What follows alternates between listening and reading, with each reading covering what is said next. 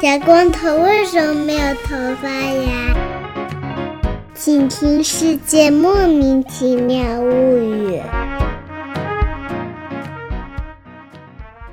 欢迎收听《世界莫名其妙物语》，一档介绍世界中莫名其妙知识的女子相声节目。我是见谁都好为人师的见识。我是站在台上听相声的捧哏演员姚柱儿。我是一顿饭能吃十八个饭团的 YY，那么我们今天的啊热心嘉宾哦是谁呢？ 请自我返介场嘉绍一宾下。哎，安可，哦安可，我是谁了？ 我是马上就要进入到晚间打折的皮皮虾女神。嗯，您好呀。这个几点打折啊？我想问一下怎。么上来就叹气？对 现在非常的萎靡不振啊！这两天数那个脊椎数的已经要瞎了，十六个视锥细胞也不管事儿了。现在 十六个细十个细胞不管事儿可还行？这个我不知道这个一体能不能给你这个，你去找个一体医生那边给你修一下，看看能不能增加到三十二个这视锥细嗯胞。是一种 graph 对吧？嫁接。你最近在学什么 MBA？是学这个的吗，哥？和生物系差的不太远，就在街对面，不小心带着了，带着了。皮皮虾女士最近如何呀？除了数脊椎数的视锥细胞不够用了以外，就是上一期节目录制完了之后呢，基本上那个时刻就是我幸福人生的终结点，之后就陷入到了这个 Oh no！对吧？就之后就陷入到了这个备课、讲课、呃跑调查、备课、批作业、呃改卷子、呃搬死人、打包死人、这个拆封死人的这个地狱循环当中。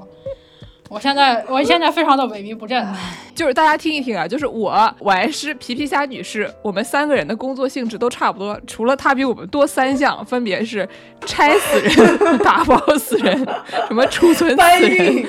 搬运死人以外，其他的都跟我们差不多。听到前面我就觉得很亲切，听到后面我一个机灵，什么？你再说一遍。呃，其实是因为啊，我们这个系可能真的要完了，所以他今年呢，我被抓去教一个我根本就不会的课，然后每天备课的状态呢，就像我准备今天的这个这个录制一样啊，就是迅速的在头一天晚上过一遍所有的内容，疯狂的在记那些猴儿都叫什么，然后现怼现卖啊，试图第二天糊弄一下学生。那些猴儿都叫什么？听听等等，疯狂的记一下那些猴儿的教的是个什么 课？我就感觉它像红山动物园临时饲养员，就是那个红山动物园每只猴都有自己的名字，你上小对红啊书搜还有一些网红猴，然后它就是像去那个红山动物园去当饲养员，然后就是一日饲养员，所以前一天晚上疯狂的背那些猴的名字，你也记不住啊，我学生的名字我也记不住啊，怎么办、让啊？他们自己写个 name tag。就是就是，哎，就是不管怎么样吧，这个课堂上这加上我二十来个人，总要有一个人知道那些猴儿叫什么吧， 至少要有一个人知道他们叫什么吧。实在不行，你们二十几个人就进行一个集体 Google 行为，对吧？ 对你你游到一定程度就会变成我这样，我说哎那个词叫什么来着？我想不起来，你们等我查一下，然后当场就插着电脑的就就大家看看我表演，当场谷歌啊， 正常正常。人游到一定程度，什么事情都对做得对出来对。对对，对对对，哎可以可以给大家分享一个比较有趣的一个一个小知识啊，就关于猴子的。嗯，这个环尾狐猴呀，我也是现学的。这个环 尾狐 哦，我猴好呀，喜欢黄尾狐猴，它的那个下犬齿，它的那个形状是非常接近那个门齿的形状的，就是非常细长的。然后呢，它两侧的这个犬齿和中间的四个门齿呢，就挨得非常的近，然后疯狂的往前突，就是一个地包天的一个概念。哎呀就，嗯，中间有非常细密的这个牙缝儿，它用来盖就像一个古代的时候上古年间梳头啊那个篦子，就是嗯抓虱子用的那哦个篦子一样，他们用来干什么呀？就用那个东西用来互相梳毛。 好哦，可爱啊呀、天然的篦子，对，嗯，嗯，那么我们上次上节课书啊接上，这个回皮皮虾师傅带我们讲到哪里了呢？我来们讲到 recap 了一些下。哎，这个吃人啊，就是人的这个骨骸应该拿来干什么，对吧？嗯它已经作为人的生命已经终止了以后，那么接下来它应该如何回收利用的这个过程？对比如说，它可以用来食用啊，它可以做成什么珠宝首饰啊，可以就是有各种各样的什么做成刀具啊之类的这种功能啊。上次皮皮虾师傅说了很多关于这个人人骨回收再利用的这个过程。珠宝首饰我们上次没说到，对吧？我们上你次说到了上次哦说的是做成碗碗，哦，做到了碗，对对对啊嗯珠宝首饰是不是这节课要教的老师啊？是的呢，这是上一节课啊，在这个盛夏的时候呢，给大家分享了一些清凉的消息啊。这节课呢，我们将讲一些啊比较温馨治愈、父慈子孝的内容。冬天给大家送去一丝温暖。温暖。啊，对， 那现在从哪儿开始说呢？主要这期啊，打算给大家讲一些，就是可以用来做一拿人的这个呃一些组织啊，来做一些比较小的东西，有一些装饰性啊，比较精巧的一些东西。那说这个从哪儿开始说呢？说之前啊，先说一说这个原材料啊和这个废料啊应该怎么处理这个问题。因为上一次啊，其实不是讲到说，就是你要吃人，你要先把这个人怎么进行一些处理嘛。哎那现在我们这个主要目的啊，我们这个主诉啊是进行一些这个工具加工和这个饰品加工的这个过程。那这个预处理的方式呢，可能就会有一些不同。那有什么不同呢？先来哦这看一期看节目就是我们主播们的表情不能录进去，真的真的很很遗憾， 大家都是一脸都憋屎的表情。我就想问问为什么不一样，对吧？你这个吃了之后可以再把再剩下的东西给加工嘛，对吧？这这两件事哦情确应该实不矛也盾不才矛对盾嗯啊，对吧？就是怎么说，猪浑身上下都是宝嘛，你都得每一块儿都得利用到，是不 是？这两个事儿本身呢，它其实是有一些重合的，但是呢哦又有一些不同。就因为我们要考虑到说这个，尤其是骨头啊，这个骨头的这个性质的问题，就哪一些是适合用来吃的，然后哪一些是适合用来进行一些这个加工再利用。嗯，上一次我们说了嘛，不是这个主要目的不是说要吃的时候，咱主要吃这个肉，还有它的这个哦骨髓嘛，对不对？哦，敲骨吸髓，所以呢，这个长骨啊，尤其这个长骨表面呢，可能就会有一些剔肉的这些痕迹，再加上呢，我们要利用这个脂肪啊，这个骨髓里面的脂肪，就要把这个长骨这个筒子骨砸断，然后这样才能喝这个骨髓嘛，对不对？对啊、嗯，我答应的心里抖抖霍霍的， 对，没关系啊，这个这个清凉的部分马上就要结束了，后面还是有一些温馨的内容的啊。好的好的，父慈子孝，对啊，然后这个，但是我们要说说拿它去做一个东西的话，那要考虑到这个东西它得耐用，它得坚固。那什么骨头它耐用哦坚嗯固呢？其实是那个骨干的部分是密度比较大，然后比较坚固的一个部分，哦，对不对？尤其是这个四肢骨的这个骨干的这个部分。那这样的话呢，嗯我们就不能先把它砸断，哦，确实，对，我们要保证中间这个部分的完整。那这个长骨两头这个膨大的这个部分呢，就是关节的这个部分，它是骨松质比较多的。就是里头啊，如果是啊我们炖肉的时候切开就能看到里面这个密密扎扎哦的这是个蜂窝状的结构。对对对，我最近经常看，因为最近炖了汤以后，剩下这个骨头就给了小狗，然后小狗就吧唧吧唧吃一个一个大猪筒骨，能给它吃的渣都不剩。 多厉害呀！这其实这个遗在遗址当中也会发现，就是有一些这个犬科动物要是想去吃这个遗骸的话，它也是从这个长骨的这两头儿先啃，然后把两头儿啃的都差不多哎对对了。对因为中间比较难啃，又没有什么，又又又没有什么脂肪了。如果你啃不开的话，对那时候没有高压锅嘛，对吧？不像我都是压过的。而且两头还有一些软骨什么的，对吧？好吃，所以说啊，我们要说这个东西它是拿来做工具的话，它要优先保留这个质量最好的这个部分，这个原料啊。这样的话呢，它这个处理的过程呢就会有一些不一样。那举个例子啊，这个还是掏出一些图片啊，这个来 吧，嗯，来吧，掏出一些图片，这个又又是我们的老朋友商朝人啊，嗯，是他们啊。哦，，父慈子孝的年代，哎再也不知道请在大哪王找传位于我。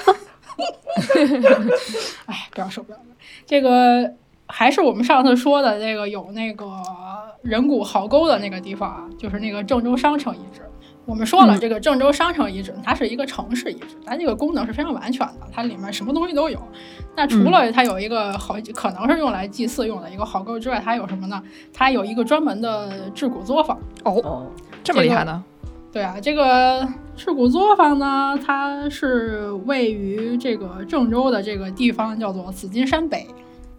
嗯哪哪不是儿？郑州有紫金山啊，对，郑州也有紫金山，非常奇怪。但是它那个金啊，是那个紫金花的金。河南老家在南京哈，河南正统在小南京心。，它这个遗址就是它这个制骨作坊这个遗址发现了呢，就是发发现了什么呢？就是发现了一些骨料，经过这个预加工之后，准备进行呃准备用来制作东西的这个骨料，还有呢嗯一部分呢就是处理剩下的那些废料。那这些骨料跟废料当中呢，除了我们常见的一些猪牛羊啊，还有一些鹿啊、野生动物之外呢，它其嗯实有一、发现了一些呢是人的这种肢骨。哦，这我们之前说了嘛，这个吃人呐、跟制骨啊，它这个加工的过程啊，它不太一样。那有什么标准？为什么这这些干考古的就非说这个遗址它是个加工的那个遗址，它不是一个吃人的遗址呢？对啊，咋看出来的呢？对它这几个，它这个遗址呢是有几个特点。第一个呢，就是说啊，它是有一个固定的生产活动的一个空间的，它不是说我在这儿一次性进行了一个烧烤大会我就走了，它就剩下一堆骨头我口大会了还行，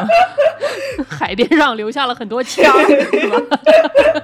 大家去考古确一实看，海边上全是签儿。它这个地方呢，它是有一些这种长期的建筑物的这个残留下来的这个痕迹的。它有什么呢？嗯它这个面积一共有五千多个平方，里头有夯土，夯土它可能是那种建筑的一个基址，并且呢，它还有一些壕沟，它可能是围在这个建筑物周围的。嗯，然后除此之外，还有几个灰坑，它可能是用来放这些东西的，或者是去扔一些这个废料的。呃，甚至它里面还有一个墓葬，不知道是不是曾经在这儿工作战斗过的人啊。 所以是说呢，就是这个东西它可能是一个长期的一个生产作坊啊，它一直都在用，不是说用一回就完了的。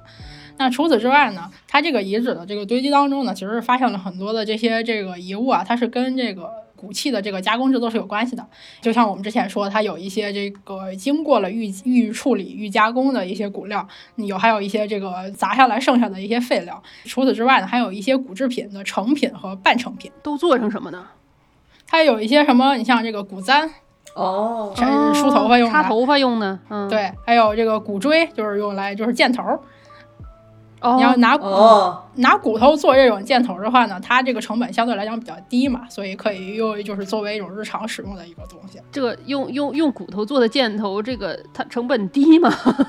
就是你相对于这个金属制的话，肯定是成本要低的。哦像骨头跟那个木、木质的那种箭头，也是在遗址当中也是有发现的。这个两个就相、嗯相对来讲是成本比较低的一些骨东西质小刀。但是比木质还是要结实点儿，对吧？嗯，还有一些锥子，还有针，哦，这些都是哦可以用骨头来做的。那我们说这个制骨加工啊，那这个原料跟废料它有什么一些特征呢？我们之前说了，它要保留中间这个骨干的部分，然后砸掉这两头这个膨大的部分。所以呢，嗯你看，你看底下那个图啊，我们放了两张线图。这个哦第一个那个线图呢，就是这个制骨作坊当中发现的一些这个原料。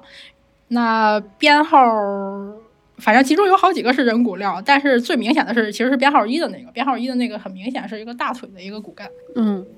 就是一个直直的这个筒骨的，筒对，子一个骨非常的大圆、腿非常是筒直子，骨它应该的是嗯那个股骨的那个骨干部分。嗯然后那个第二张线图呢，它里面呢是这个一些砸掉的一些这两头关节的部分嘛，有人的有动物的。那编号二五六七它是人的，编号二很明显，它这是那个股骨头的那个部分，就是经常坏死的那个部分。经 常会死的那个。对啊，然后这个编号五，我我我我不太看得出来它是什么，因为它那个关节的部分已经被破坏掉了。但是六跟七呢，很有可能是那个小腿，就是胫骨，啊它的远端哦就是接咱那个脚踝的那个部分。然后除此之外，还有一些什么东西呢？这个遗址当中呢，还发现了一些啊用来制作骨器的一些工具，就是说它有各种粗度的那种砾石，它可能是用来打磨呀，或者用来砸这些东西的。基于这三个原因呢，这这个遗址呢，它是被认定为是一个就是制骨的那么一个作坊。嗯，那我们说说啊，就是之前也就说了嘛，这个长骨啊是这个最是经常被用来进行加工制作的一个部分嘛。那除此之外，这个骨头它还能用来干点什么呢？哪个部分还能用来做一些特殊的这个工具呢？这个大家在淘宝上搜一搜牛骨头，其实是我不是是是是，哦大家在淘宝上搜一搜，我我都吓坏了。我想说能搜到什么我人？们不说人啊，不说人的，不说人的嘛。啊，说一点合法的，现在可以进行售卖的。大家在淘宝上搜一搜这个牛骨板啊，其实可以发现很多好玩的东西，就是好多那个乐器啊、鸟笼啊。哦，上面的一些板子，我第一个想到是什么牛角梳，后来想到对人没有脚，嘿确确实，就是这个像牛的话呢，像像那个老式的那种竹鸟笼，它那个外嗯头有一些板状的一些装饰品啊，或者嗯是一些那个鸟喝水用的那个呃卡水碗的那个板儿啊，好多都是拿牛骨头做的。还有一些乐器哦中间的那个支起来的那个部分，也好多是拿那个哦牛骨头做的。当然，我嗯完全不懂这个乐理啊，谁谁知道中间这个东西叫什么？然后我买过那个牛骨啊，去做过那个匕首的那个把儿，就是给刀装把儿，它两边儿、哦两片儿牛骨夹在一起是可以打磨成一个比较好的一个刀柄的。那除此之外呢，有一个很好玩的事儿，这个在古代跟现在都有，那就是什么呢？这个牛的那个肋骨啊，它比较长又很扁，然后又比较坚韧，你从正中间给它劈开，它就会变成两、两片儿薄薄的这个小片子。那可以用来干什么呢？可以用来包饺子，哦，啊，可以用来当勺儿。当然，人的这个肋骨就太小了呀，但是牛的这个肋骨非常有趣，就是在古代遗址当中也发现，就是从中间劈开之后当勺儿的，它是一个非常薄的一个长条的片儿，它就可以直接用来哦当、当勺儿，不需要进行不是特别多我们的加工吃的牛肋排出来的那个肋骨是一回事儿吗？是就是那个东西，啊但是只不过它那是一样的长条的，咱吃的可能就是被已经被去竖完了着比较切短的，的不哦同切哦法。嗯哦哦，懂了，那行吧。还有一些什么东西呢？就是这个肩胛骨啊，不知道大嗯家知不知道啊？就是这扇子骨，哦这个肩胛骨，还有嗯这个动物的下颌骨，下颌骨也是比较长、比较扁状的嘛。就是这两个嗯位置啊，在遗址当中经常会发现被用来做铲，做铲子，哦，做确实确对，实 做，铲可子以用来挖可以地的。嗯，就是骨头，不管怎么说，在天然的材料中间是相对比较坚硬的这么一种。比较容易获得的坚硬的材料嘛，对吧？木头虽然是的也有，但是木头确实差点劲儿啊。你只要吃，你就会有一些，然后它加工呢又不是非 常的少困难，吃。对吧？你只要吃，你就会有一些。都是一些废料。 嗯确实，确实，所以这种啊，就是这个原原料和这个废料当中发现人骨啊，其实是一个比较容易的，对对这个人类学家比较友好的一个东西。为什么？因为它保留的这个解剖学这个特征相对来讲是比较多的，咱看一看呢，它就能看出来。但是呢，对这种发现呢，它有一个问题，就是你不知道他拿这个东西具体是想做什么。为什么刚才那个不是说看着很清楚是长骨吗？做出来都是勺儿，这这这咋看不出来呢？它也不是所有的都能做成勺儿的形状吧？你像这个长骨，我们刚才说了，它可以做成一系列的产品，它这个簪子呀、锥子呀、这个针啊、勺啊之类，它都可以用来做。但它具体是用来做哪一个？它为什么非要拿人的做？它是有是一些特殊的意义吗？还是有还是干脆就是闲着没事儿，反正浪费浪费了也是浪费了，拿来用了吧。哎吃完了顺便来做一做。对所以这个就很难知道啊，它到底是目的是什么。对，而且人骨有的时候做的东西，它说不定是有一些，它虽然是日常的物件儿，但它也有可能是用人骨做了之后，它就变成了一个祭祀的这种法器这样的东西，所以说不太清楚具体它到底是用来干什么。是问就是魂器，所以呢，这个最近几年啊，这个科技在就进步啊，科技在发展，这个这个有一些 有一些这个新技术啊，就很好，它能啊用来去鉴定一下这个特别小的这个东西，已经加工完了之后成为成品的这个东西，它到底是人的还是动物的。哦，那这个怎么整呢？他他们自这个有一个 team 呀、他们搞了一个什么东西呢？他呃搞了一个啊用来检测这个骨头当中的这个骨胶原的这个结构的一个东西。 哦，嗯，所以它它判断是是人还是动物呢？它是看里面的骨胶原成分吧？啊，对，它是看它的那个它那个结构特征，它到底是个什么？它更可能是人的，还可更可能是动物的。而且一个好处在于，就是说它这个它这个技术吧，好像是对于这个东西本身它是没有什么损伤的。哦，因为你想一个东西它，它挖出来啊，它本身是除了你说用来研究之外啊，它其实是有很高的这个文物文物价值的呀。你随便拿出来跟人家说我要来测一下它到底是人的还是动物啊，这个博物馆也不跟你也也不会同意啊。邦基给它掰两半啊！感觉咱们这节目真是耳目一新。你到哪儿去听？现在各播客节目，各行各业跟你说我们出的新技术都是跟 AI 有关的。跟你说我们节目也跟你说，科技在进步，在发展，出现的技术是不把人骨头打碎可以鉴定人骨头里的胶原蛋白，是不是很新鲜？多么有 用！我就听问过问，吗你说说 那个 AI 它能帮你干啥？你怎么就不知道人家有没有用 classification，对不对？ 哎呦，怪吓人的别说了，可不别敢说了瞎说，可不敢瞎说。嗯上一期的时候不是还拿 AI 去去做了一下这个粪石的研究嘛？这还是要用的嗯，还是要用的。然后我们这个有什么例子呢？又有一又掏出来一些图片啊，凭空放出一些图片。皮皮虾是不是真的掏出图片？他面前有哗哗哗在翻的，大家能听见的啊！ 哎叫因为啊我脑子不好使呀，我我最近脑子不好使呀，把它都打出来了。这个底下那个图片呢，它那个是一荷兰的一个地区啊，这个地区叫这个多格兰，多格兰的这个海滩沿岸，它收集了几个西欧的这个中石器时代的这个十几个这个箭头呢，底下那个图啊，大家可以去猜一下，到底哪个或者哪几个呢是拿人骨做的。反正你粗看最左边那个看起来特别像那种轮胎。 我我给大家形容一下，这最左边这个东西呢，它就是一根很长的，像匕首那么长的一个东西，说明比匕首还长。不是像那个切面包刀，对对对，然后呢，它那个横截面，就是它它的侧面那个那个一棱一棱的东西，看看起来特别像那个轮胎上面的齿。 嗯，因为我昨天爆胎了，所以我对满脑子胎都是观轮察胎得较为仔细啊。今天我要去换轮胎，嗯，但是这个其实他他们发他们发现啊，有两个可能是人骨的。第一个呢是那个 P 零三，就是在右上角，离那个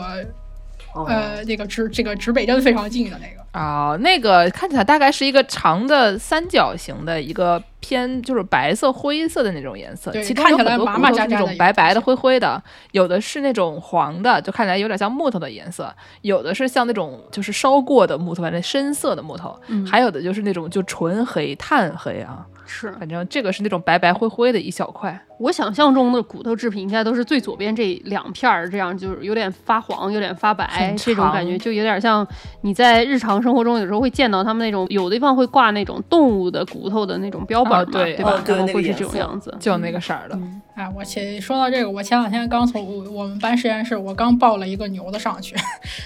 穿过了整个办公区，然后抱着抱着一个牛头上了实验室。不抱的是人头已经很不错了，实验区就欠你抱一人头走过去，别的系朋友吓死。我们这个搬家的过程啊，为了害怕，就是就就是为了保护一下这个办公区的正常人类啊，就所有人的这种呢，就是完比较完整的，能看出来是个人的，都是早上起来大家没有上班的时候搬的。真可怜，啊也是反这正掩人耳目，对啊呀、搬尸体又不是你们创造出来的这些东西，没必要。还是要做一个好人呀。 哎，说回来呀，就是还有一个是谁呀？还有一个是那个 P 二二九，就是那个黑乎乎的那种。哦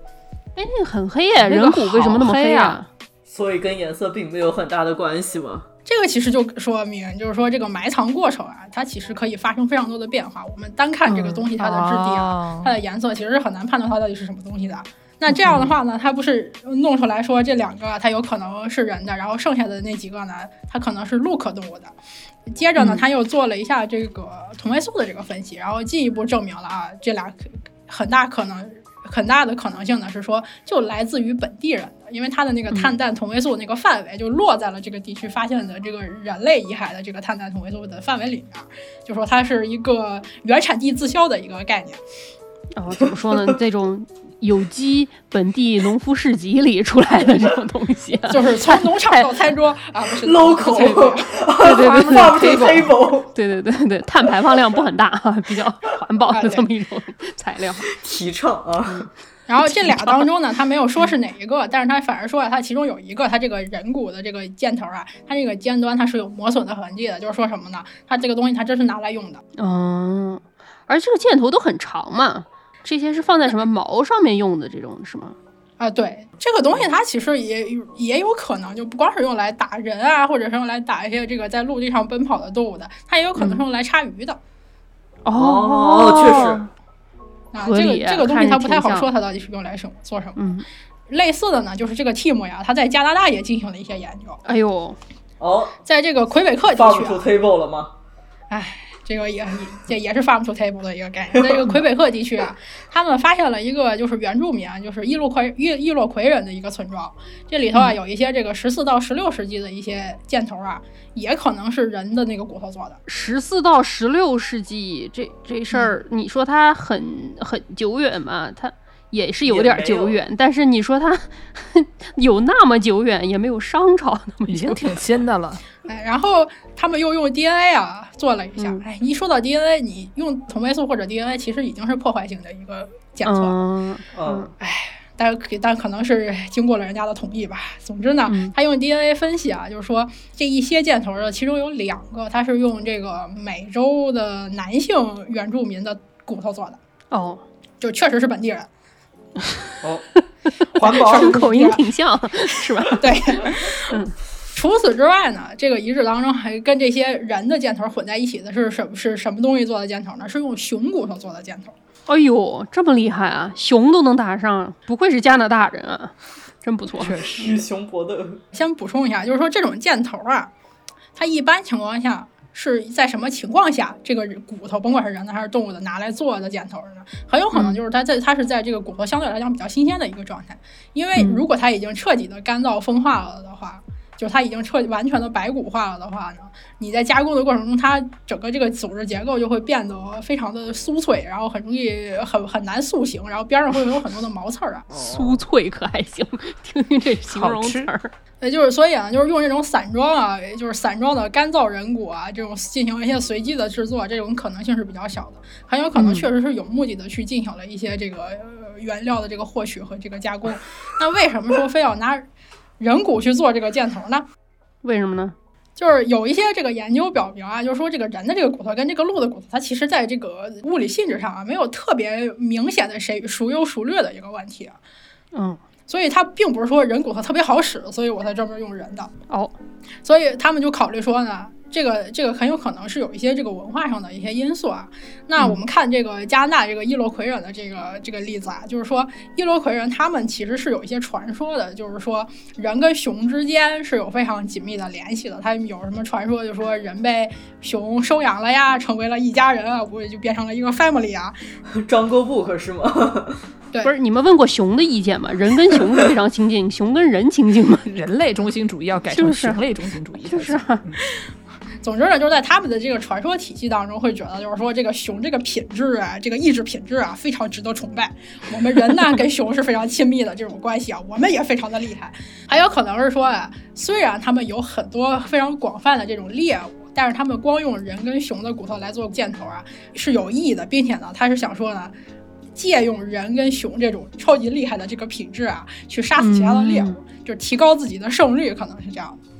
哦，就是厉害用这个捕食者的这种灵魂来震击你。对，当然还有一点点说法，还有一些也还有一些说法，就是说有一些这个人群呢，他非常的喜欢用这个动物的骨头去杀死这种动物。就原汤化原食。 一种不容负的概念是吗？ 或者就是还是原汤化原食的这个概念。嗯嗯嗯，哎，是刚才说了嘛，就是除了这些这个相对来讲，哎，这比较冷飕飕的这些这个这个例子之外呢，我们要讲一点这个温馨治愈的大冬天的，对不对？那接下来给大家讲一个什么呢？好，我有点害怕。确实，拿着这个人的制品啊，去做一些这种可穿戴的产品。你们仔细想一想，一般我们大家讲到说把这个人的这个身体部位挂在身上，一般都是什么？我打下了多少个敌人，把那个手指头砍下来，穿成一个啥挂在身上，就觉得那是那种就是特别特别猛的战士才干的事儿。就这这温馨吗，哥？ 人皮大厂， 我们先说一个温馨的好了呀，小的主播经常质疑我呀，不要不相信我。啊我们没有质疑，我们只是害怕。这个这 个啊深深地恐就惧是之前在这个土耳其的一个新时代新石器时代的一个遗址当中啊，发现了三个这个钻孔的人的这个恒齿，就是成年人的这个牙。哦，那成年人的这个牙呢，那除了专门把它拔下来之外呢，那可能就是他老了或者死了之后他自己掉下来的嘛，对不对？嗯，那这个钻孔呢，全部都是发生在这个牙的齿根的部位，并且呢，它上面有那就是一个是钻孔的痕迹很明显，另外一个呢，就是它有这个线呐、绳儿啊反复摩擦留下的一些这个小的缺口，那很有可能就是长期在佩戴这个东西，所以它是一个随身佩戴的一个东西。嗯，这个东西到底是用来干什么的呢？这个遗址啊，其实它他们我感觉没有挖明白。 没有挖明白，应该派皮皮虾去挖一下。所以呢，这个研究者其实是没有给出一个比较靠谱的一个解释的。大家可以看一下这个图啊，就是这三颗牙，我看看，嗯，尖尖的，对，这左最左边那个那个 A 呀、它是一个右下的一个这个前臼齿，然后这个 B 呢是右下的第二臼齿，嗯，都是三角形的这种形状的牙。对嗯，就有可能会跟智齿一起发个炎啊，这嗯这个这个 C 个牙之类的那个位置。然后那个 C 呢，它是这个右上的一个前臼齿，这怎么这么尖啊？那它的牙 根哦，对，那个那个尖的是它的牙根，它的齿冠部分已已经被磨得很严重了，就已经很平了。呃，它前两个呢，它都是发现在一个什么地方呢？发现在一个就是建筑物的墙旁边的一个坑里头的。那这个哦建筑物本身它其实是一个废弃的一个状态，他们也不知道这是干什么的。嗯呃，另外。的那个蜥蜴呢，它是发现在一个墓葬的填土当中的，就是它不是发现在这个墓葬的这个范围之内，它是发生在这个墓葬回填的那些土里边的。哦，所以你很难说这个东西它到底跟这个墓葬有没有什么关系，嗯它很有可能就是挖完了之后我随便铲点土就回去了，就是把哦外面的一些东西混进去的。嗯，啊，这个遗址它大概的年代是在公元前的六千七到六千五左右，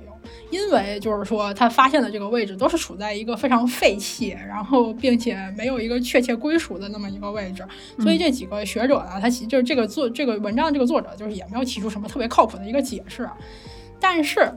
他们学的是说这个东西呢，它可能是一种，就是为了纪念死去的这个亲人朋友啊，把他们的牙取下来，然后作为一个佩戴，作作为一个这个这个装饰品进行佩戴这样的一个过程把。把死去的亲人朋友的牙取下来，这个啊对啊事情这还个是挺费劲的吧？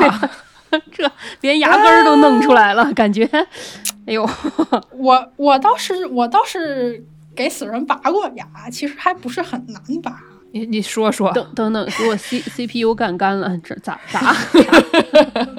然后 是因为就是我不是随便要去拔这个，为了好玩儿去拔它的牙，啊这个是有原因的。为什么有时候是呃人类学家需要把这个这个这个遗骸的这个牙拔下来呢？为是什因么为呢？现在有时候我们会去做一些 DNA 或者是同位素的这个研究。我嗯们刚才已经说了，这俩都这这俩这个分析全都是有损伤的嘛。嗯那如果这个遗骸本身它还要进行进一步的这个研究，或者是在博物馆里面展出的话，你要首先要保证它的完整性。对对你对，不能说我把他腿砸断，我把这个骨头拿回来。你分一条腿儿，我分一个胳膊是吧？对吧？这个非常野蛮呀，这种行为。那有一个替代的方式是什么呢？就是把嗯它的那个智齿拔下来。智齿这个东西啊，不光是在人活着的时候，就是它在死后啊，其实也没有特别大的意义。 一般呢，不是这这谁说的？你死人答应了吗？就还是说智齿这个东西啊，就不光是人，还有其他的一些灵长类动物当中啊，这个智齿它一般都是比较不规则，它可以长成各种奇怪的形状。嗯而且呢，嗯看过牙医的大家都知道，对不对？而且呢，它也很难就是正确的去参与到你日常的这个咀嚼当中啊，所以它的那个形态，它本身的那个形态，它磨损的这个状况呢，能给的那个比较可信的这个有效信息啊就比较少，所以很少会有研究是专门针对智齿的。大多数大情况下，大家都是观察或者测量其他的这二十八颗牙，等于它是一个废料是吧？就是它就确实没有特别用，可能没有特别大的用，跟阑尾差不多。作为一个长了右上和左下智齿的人， 这事儿确实没什么用。我有我有四个，为什么健身为什么厉害这是有呢？ PhD 对吧？我就是一个站在进化链顶端的呃这个这个这个智人，我、我是没有智齿的，我天生没有智齿，你看看人家多厉，害看看人家， 哎，多厉害！所以总之呢，就是智齿啊，它对未来的这个不管是展出还是研究啊，影响都比较小。所以如果你说要做 DNA 或者要做同位素，我就会帮他们拔一下智齿。哎呀，拔的过程其实跟牙医的那个操作差不多，都是拿牙钳，哦，就是那嗯个有点长得有点像夹核桃的那个那个钳子似的那个钳子，你就往上往下一蹬就下来了。对吧？往它一蹬就下来了，因为它已经没有软组织了。对啊，只剩下就是这个牙跟这个这个下颌骨嘛，所以一嗯般情况下是会比较松的，就不会特别的紧。哦当然也有一些智齿，它那个齿根长得非常的奇形怪状，非常的繁复，所以就很难拔下来，这些也是有的，也是有失败的。你要拿个小小小锤子敲敲敲吗？就是我们一般是会用一个这个牙医的那个全套的一个工具的，就是你们顺着那个齿根往下戳一戳， 这样蟹八剑还是什么蟹 蟹几剑？吃大闸蟹就拿用那的个小钳子往下戳一戳，然后把那个齿根剔出来，这样。总之呢，就是说呀，这个把这个牙拔下来其实有一点难，但没有很难。不是你拔的时候没有软组织了，就是这些人亲戚朋友他们死的时候，这个软组织还是在的吧？对是呀、埋了之后对啊对啊软组织没了再拔的吗？这个这个就是我说，就是我觉得这个这个遗址没有挖明白的一个地方，就是它的发现的这个位置其实是比较混乱的，而且它在到底是不是真的是在填土里啊，或者是还还是说它其实是从墓葬里翻上来的，或者是他他们挖的时嗯候挖混了，其实说的不是很明白。但是我们可以看一看这个历史学，就是历史上的一些现存的一些这个收藏品啊，可能会给大家一些启发。哦这个牙呢，它可能也是会有一些这个家庭和睦、这个是人生美满的意义在的。那谁非常就哪哪个时期的人类啊，他特别喜欢戴一些牙做的装饰品呢？这个英国的维多利亚时代的这个人呢，他们特别喜欢嗯拿小孩子的这个乳牙去做一些首饰。哦，想了想也对，我的狗的乳牙我也是收着呢，什么时候拿出来做点儿装饰品？哦，可爱，哎，总之啊，大家往下看啊，这个我又掏出了一些非常非常精美的图片啊。这个底下呢，这个金色的这个呀、它是一个乳牙镶嵌的一个项链哎吊坠儿，呦，哎好呦，看哦！周围配的是什么呢？虽然一看就是一颗牙，但是把这个牙去掉，周边还是蛮好看的。这个周边的是钻石，这个牙也是这个吊坠不可分割的一个部分。这个东西呢，是英国的一个古董店嗯拍卖的一个这个乳牙镶嵌钻石的一个 K 金的吊坠。哎呦，哦，还 K 金，对，它是黄金的，而且大这个年代大概是在一八七零年左右。这个卖家呀，他自己介绍的是说呀，这个在珠宝中使用乳牙呀，它其实跟这个哀悼呀、这个悲伤啊是没有任何关系的。在维多利亚时代，这帮人呢，他喜欢干什么呢？他喜欢用这个乳牙啊做成这种小珠宝来庆祝啊，我的孩子好不容易活到了这个年的年纪，终于能换第一颗牙了。好像确实不容易也。合理啊，对吧？ 这个事儿可以理解。对啊，所以我说这是多么温馨的一件事儿啊！底下还有一个就是十四 K 黄金的一个镶镶嵌红宝石的一个这个胸针啊，哎呀，这个就有一点可疑了。对啊，这是几个孩子？这是这上面有八颗乳牙， 这真的是八个孩 子，这是专门生了就是用来做做原材料的 吗？这个玩意儿它上面镶了八颗的这个乳牙，而且大多数乳牙，因为因为我没有其他的这个侧面的照片啊，但是我我从这个形状上来看，很有可能就全部都是门齿。那一个人其实也只有四颗门齿而已啊。每做一 个每做一个胸针就要使用两名小孩子，很 难笑。对吧？没有买卖就没有伤害。 那 这个这个哎风小孩子潮容易，吗这个风潮是从哪里来的呢？这个还是一个这个上行下效的一个一个事儿，是谁开啊始带起来这个风潮的？是维多利亚女王，他本人对她本人。这他个生了多多少个？这个英国的这个皇家这个是皇家收藏信托呀，这他们有一件儿现在正在展出的一个展品，其实就是来自于维多利亚女王的一个私人收藏。就是嗯一个做成金花形状的一个胸针，然后这个花的这个位置镶的是一颗乳牙，哎呦，这玩意儿挺好看，啊这真挺好看，是一个美观绿绿的一个两片叶子的形状。而且这个牙对挺不像牙的，对，这个造型做的非常的美观，而且这个牙又非常的白，对吧？你一看这皇家的孩子的牙跟别的人的牙真的不一样，别人牙都黄不拉几的，这个皇家孩子的能用得上牙高露真的洁 是，就是为什么刚刚说我说说这是一个父慈子孝的一个场温馨的场景呢？因为在这个胸针的背后啊，它有一个刻字儿，上面写的是说呢，这个牙是谁拔的呢？它不是别人，它就是女王啊，她的配偶这个阿尔伯特亲王，在一八四呃四七年的时候呢，在他们的一个这个山庄里头呀，亲手从他的这个长女维多利亚公主的这个嘴上把这个牙拔下来，然后给自己心爱的老婆做了一个胸针。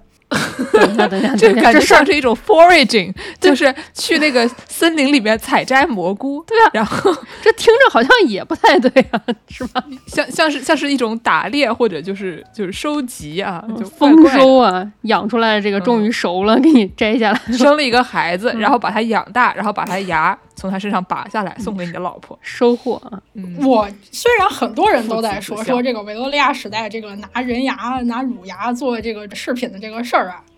它是一个这个是为了纪念孩子的这种哦哦这个换牙的这种温馨的这个行为，但是我强烈怀疑啊，这个纯粹是出于维多维多利亚女王的个人的一些审美趣味，她是真的非常喜欢拿牙做装饰品。啊，除了这个之外呢，他这个收藏里头呀，还有一个是拿四十四颗鹿牙做的一个项链儿，这个也是他的他亲爱的老公啊，这个阿尔伯特亲王亲手打的，然后送给他的。就感觉我觉得贝壳不香嘛，就非得用牙嘛，就这个看起来其实就跟那种贝壳差不多的那种。嗯就你想，你是啊戴一圈儿这个哦一圈金色的一圈儿的这个项链儿，然后旁边往外刺了四十四颗鹿牙，就唉，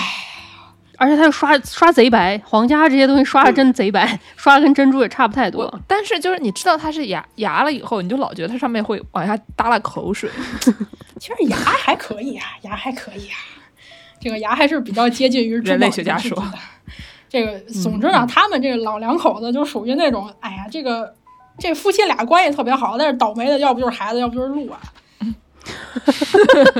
刚好呢，他其实也是这个配合到了这个维多利亚时期的另外一个风潮，就是维多嗯利亚时期啊，尤其是女同志特别流行啊，尤其是丧，尤其是丧了偶的女同志特别流行啊，就是穿一身黑，然后戴一个胸针，用来纪念自己逝去的这位，呃，不知道是什么东西的那个人吧。嗯，所以呢，就是除了说啊，大家特别爱戴这种牙做的胸针之外呢，大家这个时期还特别爱戴啊，拿头发做的胸针，这个头发就一般就是来来自于你这位去世的亲人啊，或者是朋友。有一说一啊，人死了之后从头上绞点头发下来这件事情，听起来比从嘴里把它压下来要不那么野蛮多了， 对吧？ 确实，有一说一啊，虽虽虽然，但是啊，我我我我也给死人绞过头发，就你你给人绞的这发型，死人满意啊吗？就是反正我没打听过呀，反正他这个躺的也非常安详，过去几年也没站起来说抱怨一下。反正他没说不行，就是可以。那你也说没没说是不行，嗯，哎，总之啊，就是头发这个东西确实啊，它是能保存时间很久的，在一些特定的情况下，虽然我们嗯想象当中觉得这个东西它里面都主要都是那种角蛋白，它可能是很容易腐烂的，对不对？但是如果是对啊你保、保存在一个相对来讲比较干燥的一个环境当中啊，它其实是能保存很久的，以至嗯于就经常。尤其是在这个西北地区发现的这个墓葬当中呢，它经常是说这个人他头皮已经全部都没有了，然后在嗯这个头骨上呢、放着一坨像乌云一样的一束头发，哇哦，哇哦， 听着有点野蛮的， 嗯，然后这个头发呢，为什么有说我要给死人绞头发呢？它其实也是有意义的呀。这个头发呢，也可以用来做这个同位素的这种研究啊。呃，嗯哦，最近的时候，也哎科技在进步，科技在发展。最近呢，这个嗯他一说科技在进步，我就想笑。 没完了这事儿最。近大家可以去看那个文章啊，那是研究那个谁的贝多芬的头发的。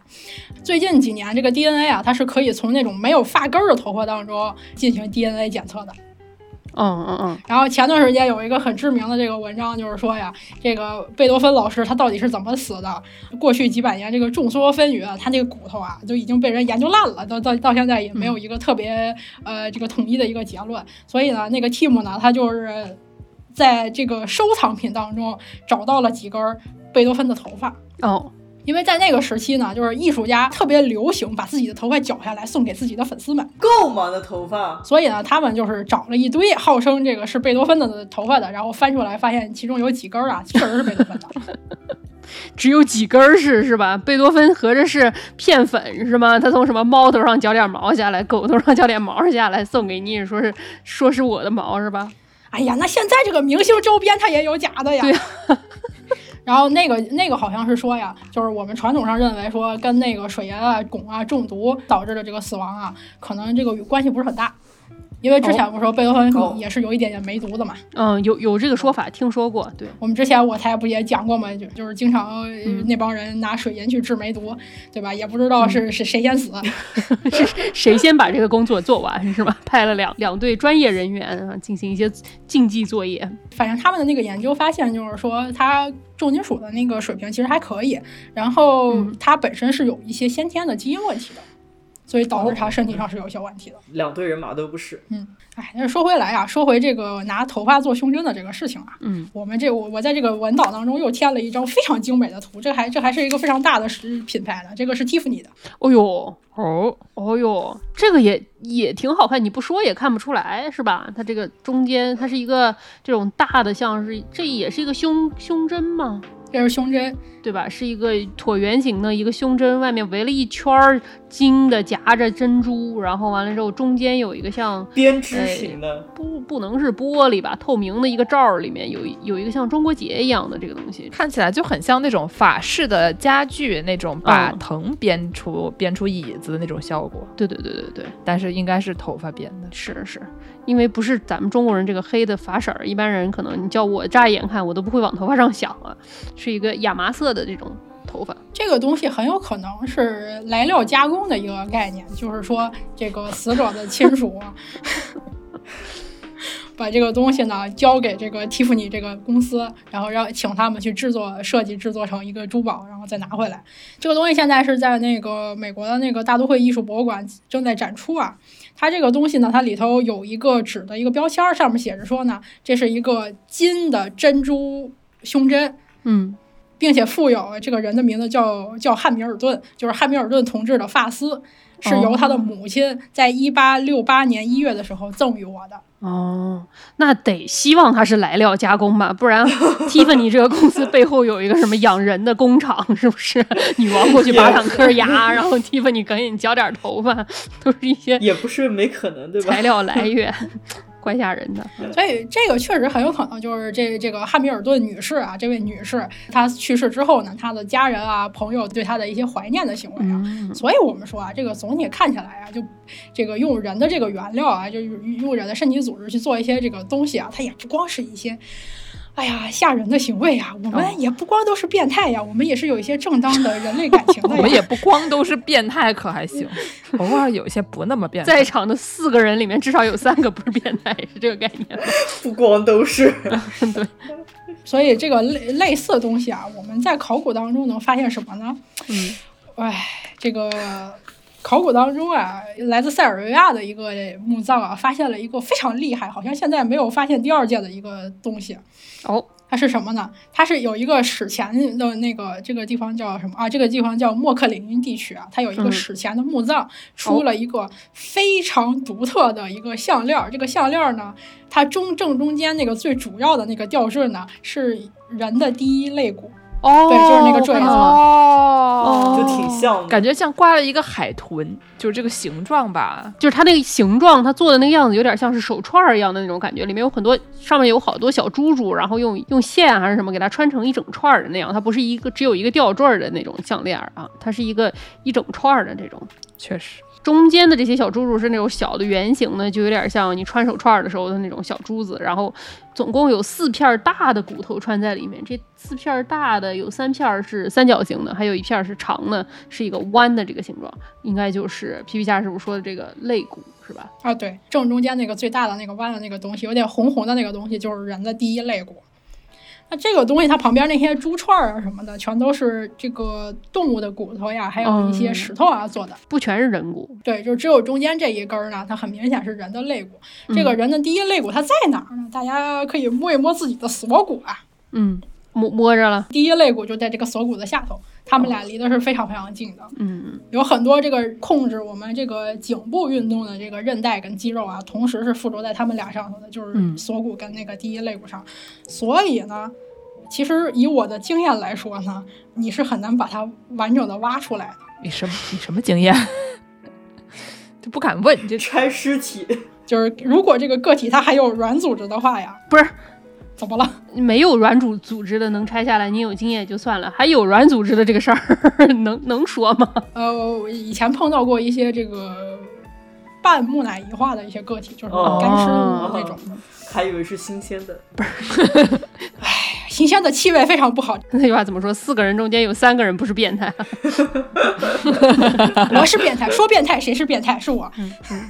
就是这个东西它，因为它上面啊，这个肌肉啊，还有这个这个韧带其实是非常多的。嗯如果它本身它相对来讲是比较新鲜的一个状态的话，你把它单独的剔下来，其实是有点难的。嗯你很难是在上头说完全不留下痕迹，然后完整的把它整个弄下来。尤其是它远端，就是它这个呃打孔的那个位置，嗯这个位置呢，它接的是我们的胸骨，它本身其实是比较薄、比较脆的那种骨松质比较多的一个部分。哦，尤其是这个部分，如果你想把它完整的取下来，然后又又没有软骨在上头，就只留下来这个硬的这个骨头的话呢，它其实是比较难的。所以呢，有一点可能这个东西是在人已经完全白骨化的情况下被取出来，然后做成了这个项链的。嗯。我觉得我们这期节目不是一个视频节目，非常的可惜啊！刚才皮皮虾是不是给我们解释这个胸骨和锁骨的时候，是非常豪爽的，把这个外套哗一下拉开，然后就在这个肩膀上就开始哎展开了，对吧？我真的讲道理啊，我在我的课上有一半的这个工资啊来源就是在于向学生们具体的展示各种墓葬当中的这个人到底是个什么姿势。另外一半儿呢， 就是记得猴儿的名字是吗？总之呢，因为这个遗址本身它的报告是塞尔维亚语的，我是完全看不懂的，而且好像确实在欧洲是没有再发现有类似的这个东西的，所以哦现在这个东西它到底是因为什么很难说。但是如果它的来源它确实是一个就完全白骨化的一个个体的话呢，嗯那很有可能是还是跟那个这种哀悼行为是有关系的， 就是说嗯有一些文化当中存在这个人死了。一段时间，比如说几年之后，我再把这个坟墓打开，然后进行所谓的二次葬，就是对嗯他的骨骼进行一些嗯整理啊，这个收集的这种行为，这个风俗在中国境内其实也是有的。对我们之前好像也给大家介绍过，是印尼还是哪里会有再葬一次这种事情啊？在考古上的话，你可以说的是二次葬，就是它被嗯呃埋进去然后再打开；但是在风俗当中，你可以说它是捡骨葬，就是你把它打开，嗯然后把骨头捡起来收拾收集一下，这种这样回锅肉的概念啊，对，这一个部分结束了啊。我们的温温暖就送到这儿了吗？很遗憾啊，这个节本期节目的温暖就送到这儿了呀，后面就是一些非常离谱的内容了。这个愉快的是这个时光啊，总是短暂的，后面我们要看到一些离谱的行为了。好，来吧，这除说了这些小东西之外呢，其实最常见的啊，最容易发现的呢，其实还是人的头骨的制品。为什么呢？因为人啊，这个哪怕是相较于其他的灵长类动物，我们的头骨在进化的过程当中，其实也发生了巨大的变化，是有很多特征的，就是你比较容易判断出来它是人。另外一方面，就是我们之前也说过了，就是人类啊，对于自己同类的这个头啊，它是有一些特殊的癖好的，嗯，它是有一些不特殊的迷恋在的啊。对我们同类的头有癖好，哎，在很多地区啊，它发现的一种拿头骨上的骨头做的一个小东西是什么呢？就是那种圆形的头骨片儿，然后中间呢穿了一个洞，就有哦一点点像这个、这个硬币，就是其这个钱币的这个状态，就是外面是、就是它整个是一个圆形的，然后中间开了一个洞。嗯，那。有什么例子呢？保加利亚这个遗址啊，我我找到了一个保加利亚的这个遗址啊，这个非常的可乐，因为这个遗址当中呢有几种不同的离谱行为。首先先说这个人骨的这个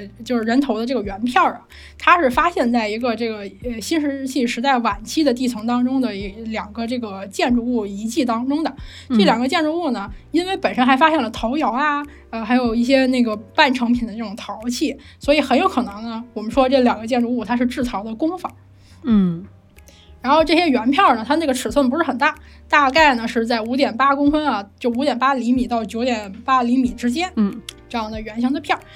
边缘呢，跟那个它的凸面儿，就是这个人头的这个外侧，都是进行过抛光的。哦，中间是有一个小孔的嘛，那这个孔的边缘呢，也是稍微有一点点豁的，它不是一个非常完完美的一个圆形。那说明什么呢？就说明可能它是也是有这种穿线儿啊、这种使用啊、悬挂啊这样的过程的，或者是摩擦这产生的这种豁口，因为它这里头是有一些像血管沟啊、这个展现了龙突的这种特征的，我们可以很确定啊，说这些都是人的。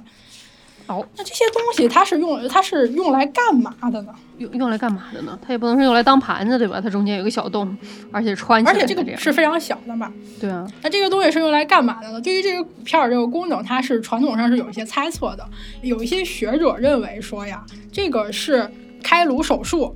开颅手术结束之后取下来的那个股票，在某些文化当中呢，它要求一定要跟这个患者再埋回去，就是他们再埋在一起。哦，不是开颅手术切下来多大一块儿啊？这这就就不摆回去了，咱就是说五五点八公分啊，五点五点，八，还挺大呢。不是直径五点八，对，直径五点八公分。那也不小啊。那半径五点八那更不得了，那半个脑袋没了。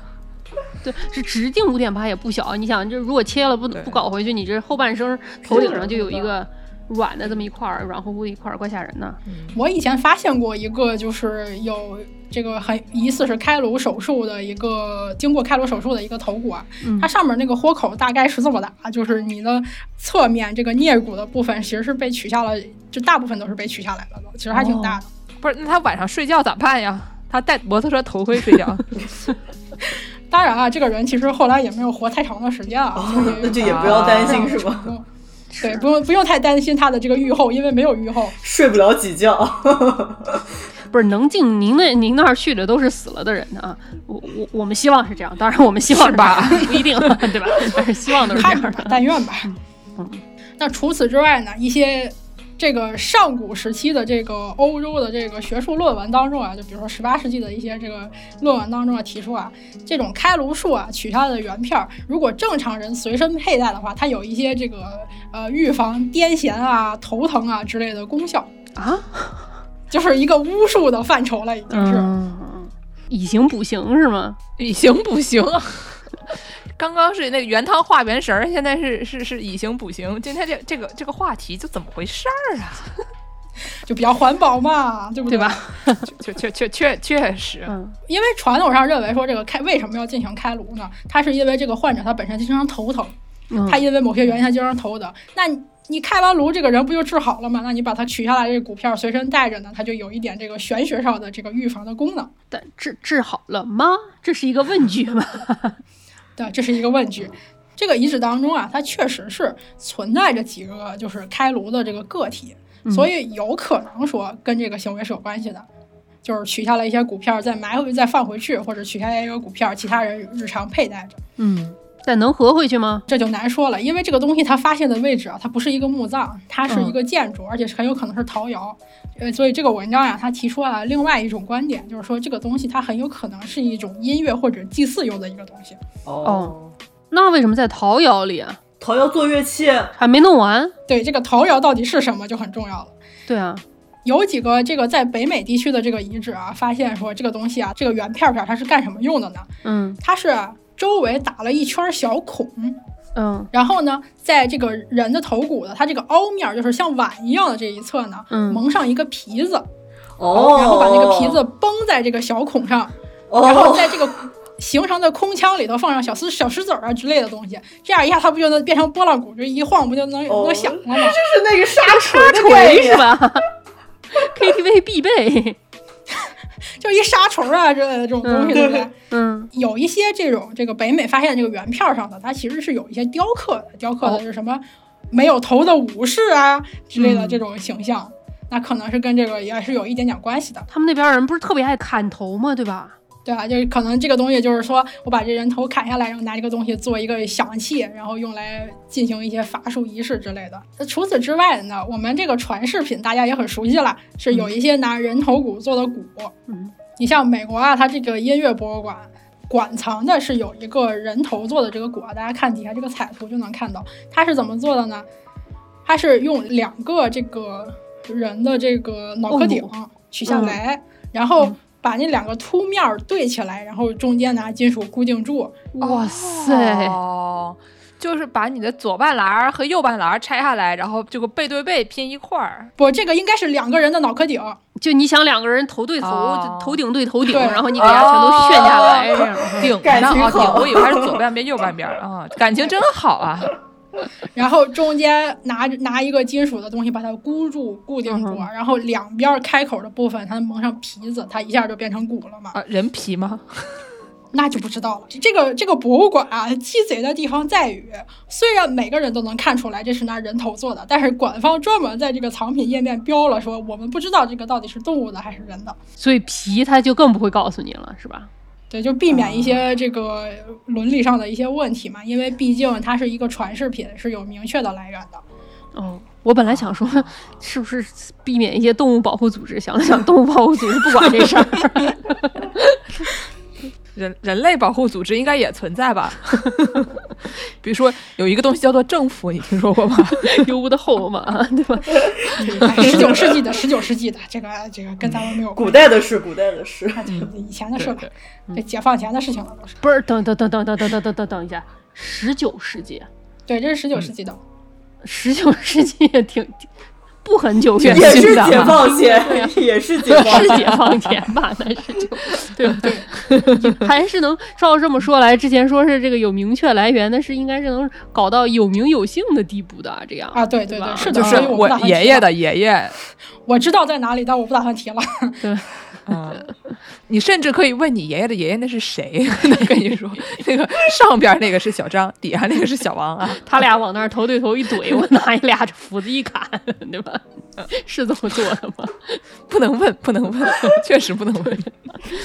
你像这个啊，它不管是这个人头做的这个人头骨啊，还是这个呃考古遗址当中发现的那些圆骨片儿啊，它很有可能都是为了在这个祭祀活动当中弄出来点响动，然后进行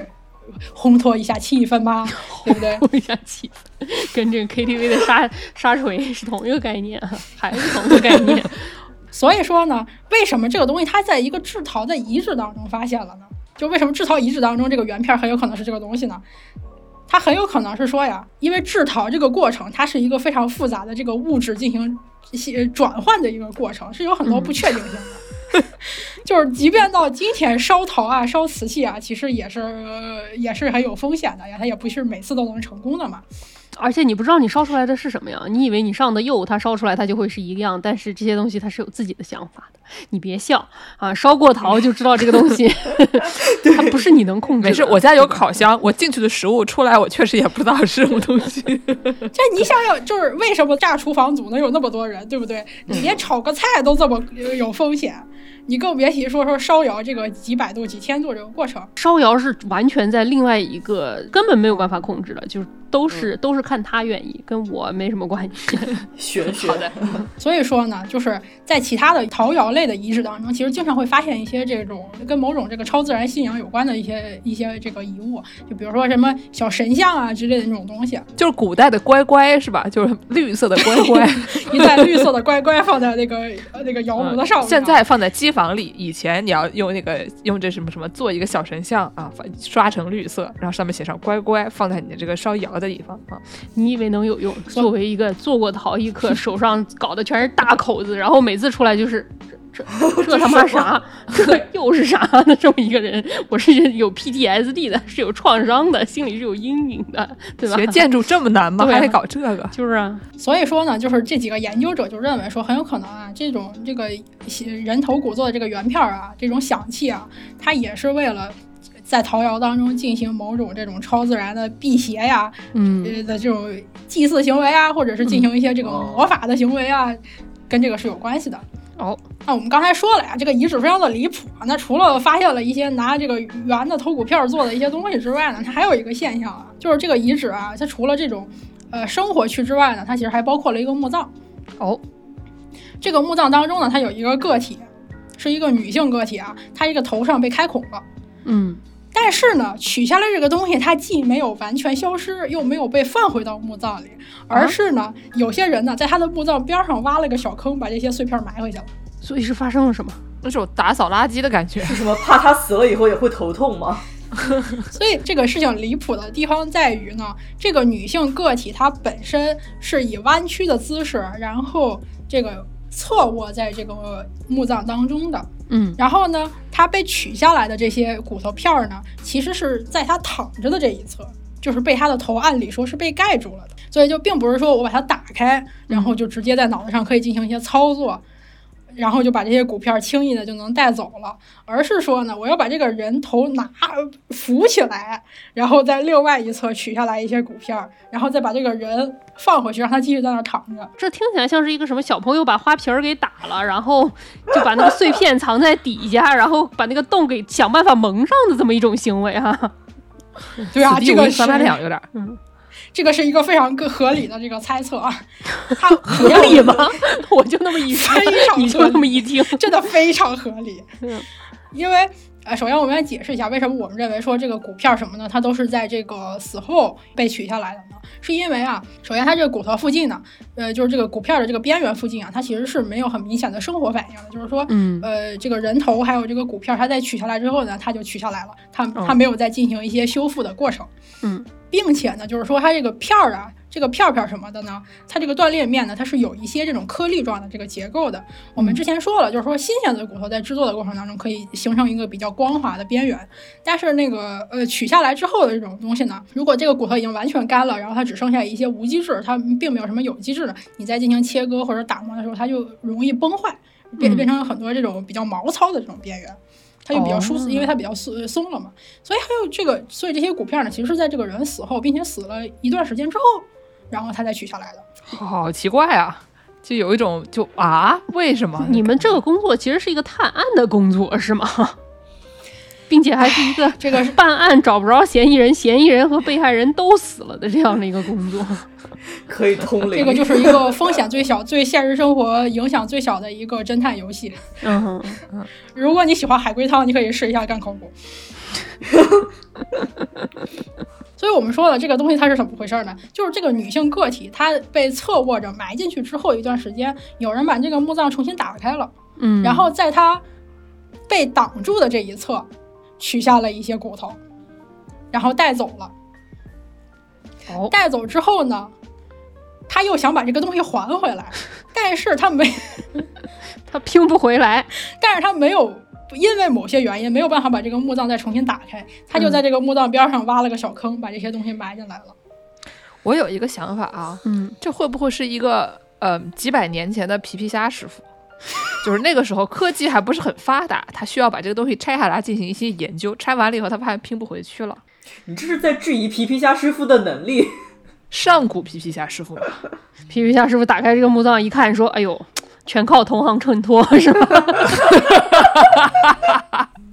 我还是要为自己辩护几句的呀。 就是按照我们的这个操作流程来说啊，你一旦打开一个墓葬，你要。保证你有足够的时间和比较好的这个自然环境条件，你能把整个的这个呃墓葬全部做完，把所有的遗物跟这个骨头什么全部带走。你不能说这半了个鸡在那儿放着，然后我回去吃中午饭了，这个是不可以的呀。然后你也不能说我在现场找点东西带走，然后剩下的往那儿一扔，那也是不可以的呀。我们还是有一点职业操守的呀，同志们。咱们现现代的现代的皮皮虾师傅们啊，都是有职业操守的。嗯，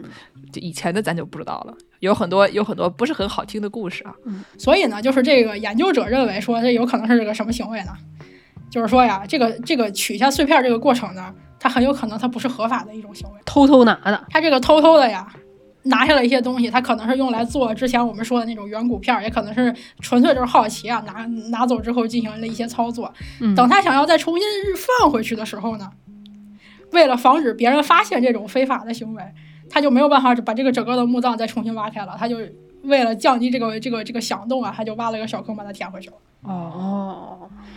这个就是一个这个上古时期的这个这个侮辱尸体的呃罪罪行啊。除了这些，就是说我们说的这个拿人体组织抽出来一部分，然后进行一些产品制作的行为之外呢，其实还有一些这个人呐，他是把整个的这个死人拿过来进行一些操作的，然后整整呃这个也整是有个的。不是整个死人对拿过来，就是搬提取一名死人。嗯整整嗯个对，就是一个整个的这个尸体拿过来进行一些这个操作和使用的。那有什么例子呢？使用使用使用使用，sorry。以使为好用吃也是呢使呃使用的一种。那有什么例子呢？这个东西啊，它有点少见，但是呢，日本发现了一个特别好的一个例子，就是说呀，日本的这个东京都的这个文京区啊，这个汤岛这个区域，这这个社区啊，他发现了一个墓葬，它里面有两个青年的个体。这两个青年个体呢，他们被发现说啊，在这个躯干的部分，就是我们这个上半上上半身啊，有很多这种横行的这种切痕，贯通了整个上半身。哇哦，所以两个个体呢，他们一一共发现了是有这个五十多处这种切割的这个痕迹的，我去五十多处啊，这很厉害啊！而且呢，就是这个一号个体，它这个脖子相对来讲比较完整，等到放回去之后，发现呢，啊这个脖子上头呢是有几个这种失败的斩首痕迹的，就是说它没有切断，但是留下了这种切痕。不知道为什么这个这个一到日本，然后内容一来到日本，讲的这个内容就突然听起来像是一个李淼谈奇案的感觉。怎么又给别人做广告了啊？我们后面其实也可以 Q 一下淼叔，这个哎他他之前有一期节目还提过类似的事情啊。嗯，就是这个东西它有可能是什么呢？这个在这个历史文献当中啊，它是能发现一些解释的。就是日本啊，这个有有一种这种测试日本刀的一种专门的测试流程。它起源在这个战国时期，并且在这个江户时期非常的流行。大家也知道嘛，这个东京时代，呃这这个东京在江户时期啊，它已经非常的这个繁华，城市化很好了呀。嗯，住的人也非常的多，非常热闹了。它这个测试刀的这个目的呢，是为了评估这个刀的质量和它的切割能力。所以呢，大家测试的时候呢，经常会选一些死刑犯。死刑犯那个时候就是砍头嘛，嗯，砍完头剩下来的那个尸体呢，放着也是放着，他就拿过来。 剩剩下来的尸体放着也是放着，哎呀，好，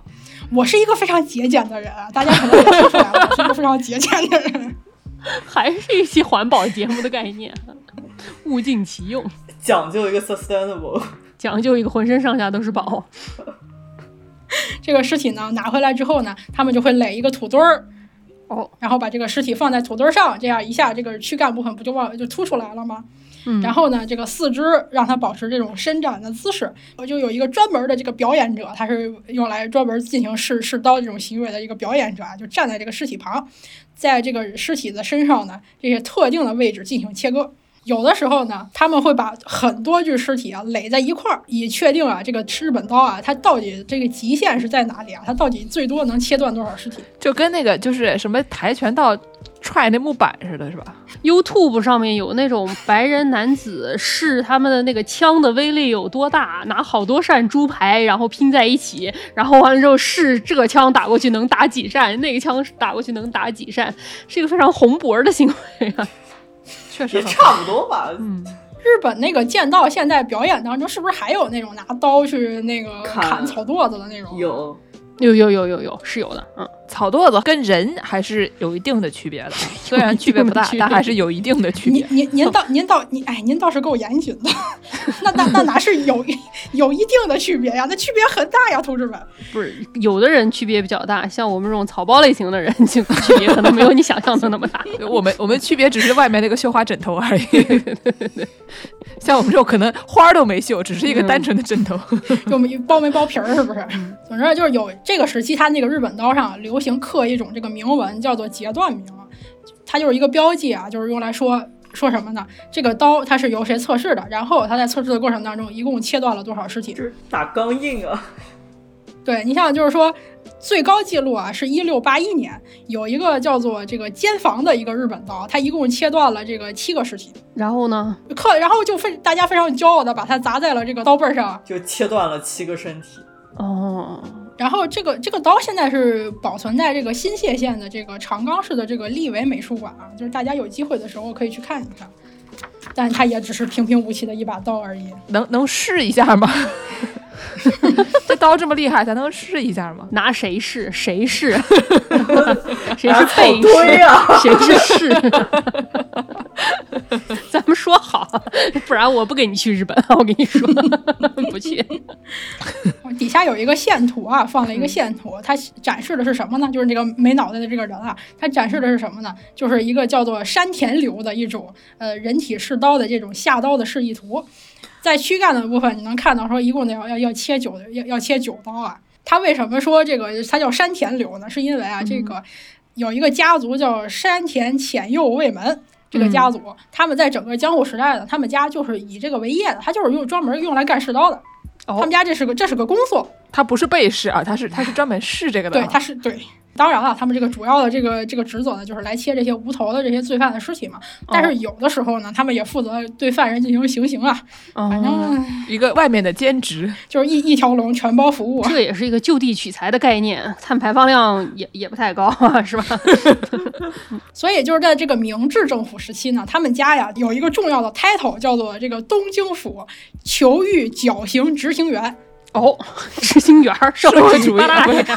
是 哎，这个时候还不是社会主义啊，还不是社会主义啊不要乱，解联系，解放前啊，不要乱联系。对，解放前啊，解放前啊，解放前八大员之一，行刑员。这也是体制内的一个正经工作的。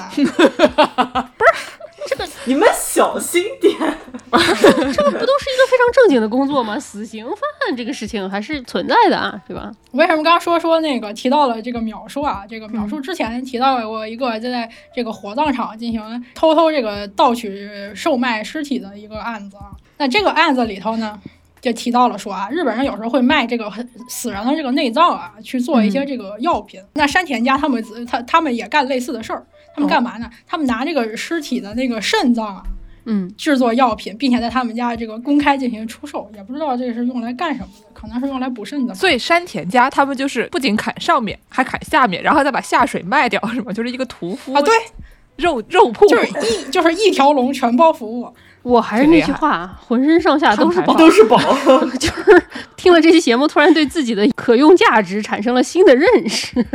人家以前是绣花枕头一包草，哎现在觉得是绣花枕头一包宝啊。还有一些残余价值吗？秒叔提的那个案子是说他们卖这个人的脊髓，好像是还是呃脊髓和肝，好像是。那这在山田家卖用的是那个人的肾脏嘛，就这一包下水啊，哪儿都浪费不了。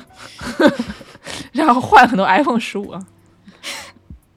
然后就是因为我们之前我我们也提到过无数次了，这个砍头啊，人民群众喜闻乐见的一项文娱活动，对啊嗯好多人都会来看，尤其是像江户这种大城市，所以呢，施展这个行为，它那个时候也经常会被用来说呢，是一种这个对人的震慑的一个手段，就是在进行绞刑的时候，在上面旁边挂一个牌子说这个人罪大恶极，他不仅要被砍，他以后还要被以后还要被用来这个试刀，所以大家不要犯罪啊。嗯嗯，但是这个离谱的事情发生了，因为大家实在太喜欢看这个砍尸体了。所以呢，在江户时代呢，就出现了这个尸体严重的这个供应不足。就就大家不要觉得这个事情很奇怪，你看看我们每次皮皮虾师傅来这个节目的播放量啊，对吧？一讲到农业，那播放量就萎靡不振，对吧？一讲到这个尸体的回收再利用，嗖嗖的往上涨，所以就是这个观众朋友、听众朋友们喜欢什么东西，这个是非常明显的。嗯，拿捏住了，这是流量痛点。所以说，这个山山田家他能进行这种垄断行为啊，其实是非常机智的。因为什么呢？如果你要是没有这个稳定的这个尸体的来源的话，好多时时候其实是要向这个刑场啊祈求说：“求求您了，这剩下的给我们吧。”甚至呢，好多人呢是在这个去河里去捞那些河漂子，就是漂在这个河里的那些身份不明的尸体，用来说进行世刀的这种表演。那那泡芙能了，是不是砍着都不不咋给劲儿啊？这北京话都出来了，哎呀怕敷弄了啊！要啥自行车啊，有就行啊。 这个江户时代初期啊，有一名非常著名的这个市展员，他叫什么呢？他又是个右卫门，他这大家为什么都叫右卫门呢？可能是左卫门都不干这个啊，左卫门都是去做那些就猪啊、牛啊的屠夫了。嗯，就是这这位这个右卫门同志呢，据说他一个人砍了六千多名罪犯，哎呦，嚯，咱也不知道他，咱也不知道他跟这个刑场关系是有多好，是不是走了后门才能拿到那么多尸体？多久期间砍了六千多个罪犯？就是他从算一业下期间啊，哦，从从业行你行吧，算个十五年，可能不止。你想，很多那种足球运动员，他的那个足球生涯都能超过十五年，对吧？你十五岁开始干，干到三十岁，就是你一个刑场的工作人员，感觉不一定需要这个足球运动员那么。那么就是高超的体不是格，平均寿命也没那么久啊。江户的时候能活到个四十吧，折中算他二十年吧，六千多个，一那天也一很厉个害了，对吧？也很厉害了啊。也差不多一天一 个。他呢，就是这个人呢，他不光是说要要要进行这种这个刀剑的测试啊，他嗯还啊，因因为这个经验实在太过丰富了，还可以对这个日本刀的制作啊提出一些个人建议。那肯定啊，在这个一八七零年的时候呢，因为也是因为一些这个西方的势力啊进入到了这个日本嘛，那嗯大家又觉得说呀，这个拿死刑犯进行这种施展行为，还有拿他的这个下水进行一些这个呃制药制药行为啊，实在是有点残忍，不太人道。听起嗯来呀，这个在海外的影响不是很好。 所以啊，就是等到一八八零年，就是明治十三年的时候呢，所嗯有这个死刑都改为绞刑了。然后很快的，这个赤斩这个事儿，它也就也也就消失了。嗯，这个这段历史呢，就这么结束了。那那后来的日本刀还是吗？后来的日本刀不都用来砍草垛子了吗？ 霍霍到我身上来了，合着。还是有区别的呀。一个草垛子好歹能能能能能杵在那儿站着，然后死人就只能在土堆上躺着，有点尊严。这个颇有一些尊严。那像前面我们说了，就是一些我们通过研究考古发掘呀，一些人类这个人类学证据啊来进行这个过去的这个行为的一些推断。那如果这个东西它已经被埋了。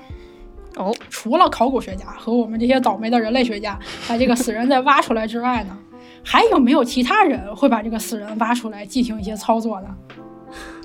是是，其实也是有，这什么？所以四个人里面除了一个人，还有谁吗？对，就是这除了我是变态之外，还有谁是变态呢？我们把这个艰巨的这个做变态的任务，要不交给我也是， 哎，你上吧，你上吧。这个有一种这个要挖死人的这个需求啊，是发嗯生在什么呢？发生在这个基督教的这个圣骨崇拜的这个行为当中的。啊，就是我对基督教了解不是很多，但是基督教似乎呢是对这个圣徒的遗骨啊，它是有一些崇拜的。哦这，倒对是对对对，确是实嗯是是是，是一个舍利子的概念，这个东西，嗯，会供起啊来，，对，但这个舍利子到底是从哪儿来的呢？嗯，这从中世纪开始啊，这个欧洲各地啊，就是忙于购买、交换这些圣物。你像这个某位主教啊，在这个一五二四年对他主管的教区视察的时候，发现啊，他一共清点出来了六百二十八块圣骨，哦，这个量是非常大的。嗯，基本上呢，这些东西都是那种新约当中有名有姓的那些有名的人。嗯，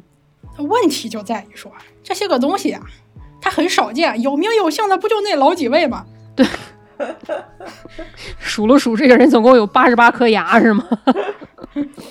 那一个人他他一共才有二百多块骨头，那这那这些东西都是哪来的呢？就是啊那种阳澄湖大闸蟹的概念啊，在阳澄湖里泡过澡儿都算阳澄湖。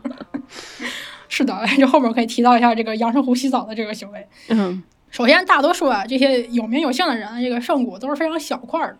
它对并不是完整。但是人家自己也会给自己找理由啊，他说呀，这个小块儿啊、碎片化这些呀，它一一点儿也不有有损它这个神圣性，反而它嗯表示了说，我要把我这个这个恩德呀，这个广泛的这个施施行在各个地方，是一个非常高高尚的行为。哦，那最珍贵的，大家最看重的那些骨头是哪些位置呢？一个是大腿，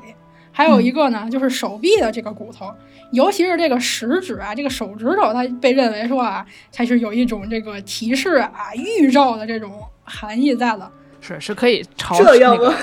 大卫对，哎，两个指头对，一汽的那个，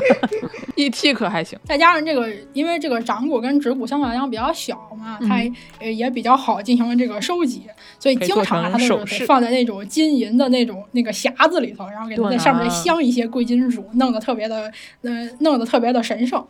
我找到了一个什么呢？找到了一个骨头，大家可以看一下啊。哦呃，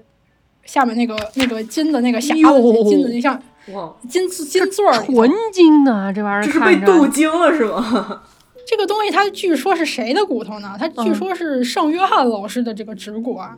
哦，这个东西吧，它看起来像一个那种呃转经筒，但是呢底下带一个底座儿，就看起来好像是能转的，但上面这个部分呢，它是一个教堂的形状，然后中间有一个类似于圣约翰的像像那吧种玻璃小匣子一样的东西，里边有一个金色儿的，你仔细看半天，发现哦，这可能是他说的那个骨头吧，因为跟周边完全一样，都是就是金的。这个骨头呢，它因为它表面上是镶嵌了黄金啊，所以我也看不清楚它到底是是是掌骨还是指骨还是哪根儿掌骨。但是有可能，因为它相对来讲比较大嘛，所以有可能是第二或者第三掌骨，就是手掌中间这这这。据说你要是去啊，去朝圣啊，去瞻仰一下这个东西，现在去看的话，要排队排很长时间的。但是我必须要提出一点啊，就是这个密苏里的堪萨斯城给这个东西起的，就是他们的博物馆给这东西起的名字叫做 The Holy Finger of Kansas City，堪 萨斯城的圣手指。为什么突然就中西部了起来？ 圣为约什么翰突同然就志，土了起来，对吧？你说是圣约翰吗？就是对呀、然后底下呢，我又放了另外一张图，这个就更清楚一点。它是一个镶贵金属的一个玻璃钟，嗯然后中间呢放着一根儿上面有软组织跟指甲的一个中指，这个还不是食指，哦，感觉就像是那这种风干了，就跟那个晒那个柿饼似的，把这指头直接就放天底下就晒，然后风干了以后的这么一个形状，感觉感觉是嗯不是玉不兔光是吃骨的头鸭 脖，画风非常的老这东头西环儿啊，这个东西。对对对确 对对确对，实这东西啊，它现在在佛罗伦萨。然哦后这东西他们说是谁的呢？这东西他们说呀，这是伽利略老师的中指。伽利略老师在呃佛罗伦萨永恒的竖着中指。对世界竖出中指啊。伽利略老师同意这事儿吗？伽利略老师说：“随便，我要向全世界放 屁。哇，对吧？ 当当然，伽利略老师也不光竖中指了，这个隔壁掌柜还有伽利略老师的这个拇指、食指，还有一颗牙，好像哎呦，行”吧。伽利略老师为什么被被拆解成这么细啊？就是啊，而且我做成了木乃伊。辛苦他了。我是不太清楚它到底是有没有什么这个宗教的含义，但至少呢，它在这个学术上也确实是这个非常有地位啊。嗯，这个放这个中指的这个小玻璃碗儿，它底下的这个大理石底座上面还刻着天文学家，这天文学家这大哥叫托马索佩内利，他专门给伽利略老师啊这个这个手指写了一首诗。 哦，反正这个大哥就说呀，这是一颗手指，是属于那位显赫之手的手指。哎呀，这个手指啊，它穿越苍穹，指向了浩渺的空间，点出了新生的星辰，然后为这个人类啊提供了一种精巧的玻璃装置。这个译者注啊，这个玻璃装置是指的伽利略望远镜。这个因着这个伽利略老师有着这个睿智啊和这个勇气啊，这个望远镜啊可以达到这个两位神明都没有办法涉足的地方。但这俩神是谁我也不知道，呃，第一个是呃恩克拉多斯，他好像是个巨人对对对，啊，这啊这是两位巨人，好像另外一个叫特芬特斯，嗯，这个好像也是个巨人。但是总之呢，就是体现了这个后世学者啊对于这个伽利略老师的中指的喜爱之情啊。嗯，这个极尽吹捧这档事。当然了，我们前头说了，说日本表演这种试刀，它导致这种实体这个市场供不应求。那你对这个圣谷的崇拜呢？那肯定也会造成这种这个进货来源产生问题啊，对不对？所以啊，等到这个十二、十三世纪的时候呢，非法采集遗骨，甚至说还有冒名顶替的行为就很常见了。哦，然后我们大家可能知道，就是这个罗马地下呀、它埋了好多这种早期的这种基督教的这个殉难者的这个遗体。嗯，好多人就觉得啊，这个东西它非常的神圣，我要是能拥有一块儿，那那就了不地了。但是呢，不管这个这个教会， 不管这个教会怎么强调说这个地下的遗骨已经被挖完了，大家还是不信。哦，肯定都是你们藏起来了。 这是种饥饿营销是吗？ 对，就后来就演变成为了，甚至说只要是在这个地区有棕榈叶儿标记的这些墓葬，它都是属于殉难者的，都可以挖。哦，行行行吧，现死的也行是吧？然后因为这些遗体，你说挖的时候又又很困难，又越来越少了，而且还不能保证它的真实性，所以呢，大家就开始把这个主意打到活着的人身上了。嗯，他们这个同时代的有一些圣徒啊，哎呀从这些圣徒还活着的时候，大家就开始收集他们的衣服呀、头发呀，甚至血液。吓死我！还说就开始预定了，说我要你这块手指头，然后我要你那个手指头。 哎呀，这是从刚才那个什么，先有人预定头，然后呢把身子啊切了用，然后让开始预定下水，现在还有这个各种各样的这个身体部位啊，嗯，它全都是宝，都是宝。亲爱的查理，麻烦您以后洗手的时候注意洗一洗你的右手第二根手指，以后还有用 呢，是这样的概念。然后就是因为大家都是同时代的嘛，所以你很快就知道风声啊，这位著名的圣徒他去世了。在他们死后呢，就有很多人就开始试图就是要从他们这个墓葬里偷一点遗体存着。 那这样搞下去就非常可疑啦，对吧？这个人他到底是怎么死的？ 这个事情就不得不问一问这个问题了，是不是？啊这个人身上的各个部件，就感觉在古时候就就跟 iPhone 似的， 是吧？所有人都翘首以待，说：“哎，什么时候出货呀 是吧？就比方说呀，就是有一位倒霉的女士，她名字叫做这个阿维拉的泰雷斯，嗯，就是一个非常圣经的一个说法了，一个 title。这位泰雷斯女士啊，她是一五八二年去世了的。她死的时候呢，就是其他人啊，为了防止说有人去偷她东西，啊嗯就已经把她这个棺材啊塞满了这个石头跟砖头，这样不就特别沉嘛，你就吊不起来了。嗯，结果没想到呢，才刚过了九个月，她这棺材就被打开了，哎呀，有人把她衣服给扒走了。哎呀，接下来这个教区的这个其他人呢，就重新为他整理了一下这个仪容啊，然后给他又重新埋葬了。结果呢，就在下葬之前，他们教区的这个主教把他的手给打倒了。你当主教的 做这些事儿吧？他自己后来还沾沾自喜，哎写了一些这个当时的这个回忆记录啊。说啊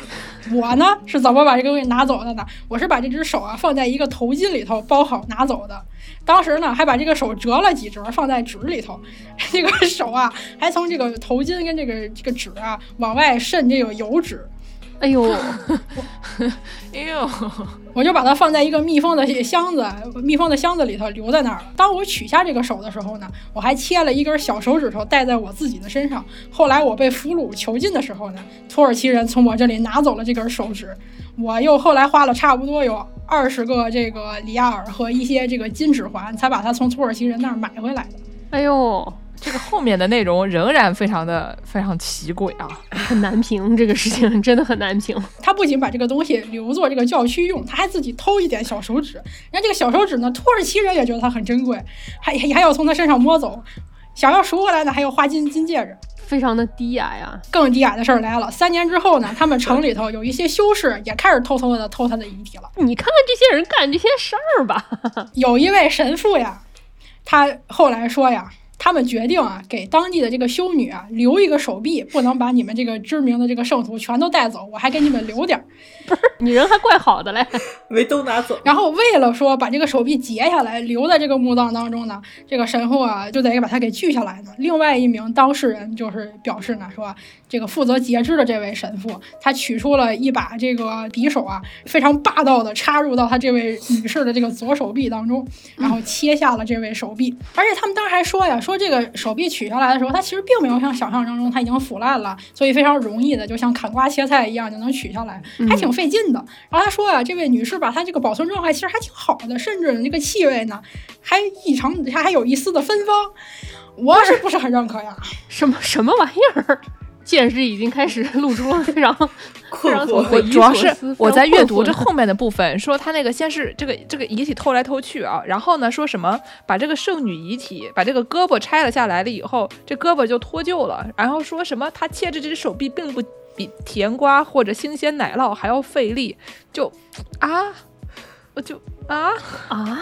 这这拆拆不是啊， 这都怎么回事儿啊，皮皮虾师傅啊，就是啊，这是他们基督教的事情呀，我作为一个无神论者呀，我也不好这，我也不好插嘴呀。古代呀，古代古这代古代古代古古代代古时候的事儿嗯古时候的古代一些低矮的人类，唉，总之呢，就是在这个时期啊，反正你瓜分圣徒的尸体似乎是是被允许的一种行为，就是大家啊不仅不觉得它丢人，他还觉得他这事儿还挺好，而且呢，但凡能分到一小片儿啊呢，就赶紧拿到家中供奉在祖先堂上啊，不是啊，就是嗯拿一些这个蜂蜡呀、贵金属啊，把它封起来，放在一个非常精美的小匣子里，这就变成一些传家宝了嘛，就这种事儿。哦，所以非常的神奇，就是它是一个大家都知道不应该这么做，但但是大家都认可这么做的一个行为。他们知道嘛？就听起来这个人非常沾沾自喜，然后作为一个主教干了这种事儿，他还写一个回忆录给他记录下来，你很难说他是知道不应该这么做的这么一件事情。 毕竟这个女士下葬的时候，她其实她这个身边人还专门给她棺材里塞了好些这个重物，就就试图还是想要保护她一下的。对，保护的和挖的应该不是同一批人吧？ You would hope，希望不同一人吧。这个圈子好乱 啊，啊，总之呢，这个事情就非常的离谱啊。太离谱了，我不知道说什么好。呃，说了一些古代的这个事儿吧，那我们说点现在的事儿。现在的事儿是阳间的事儿吗？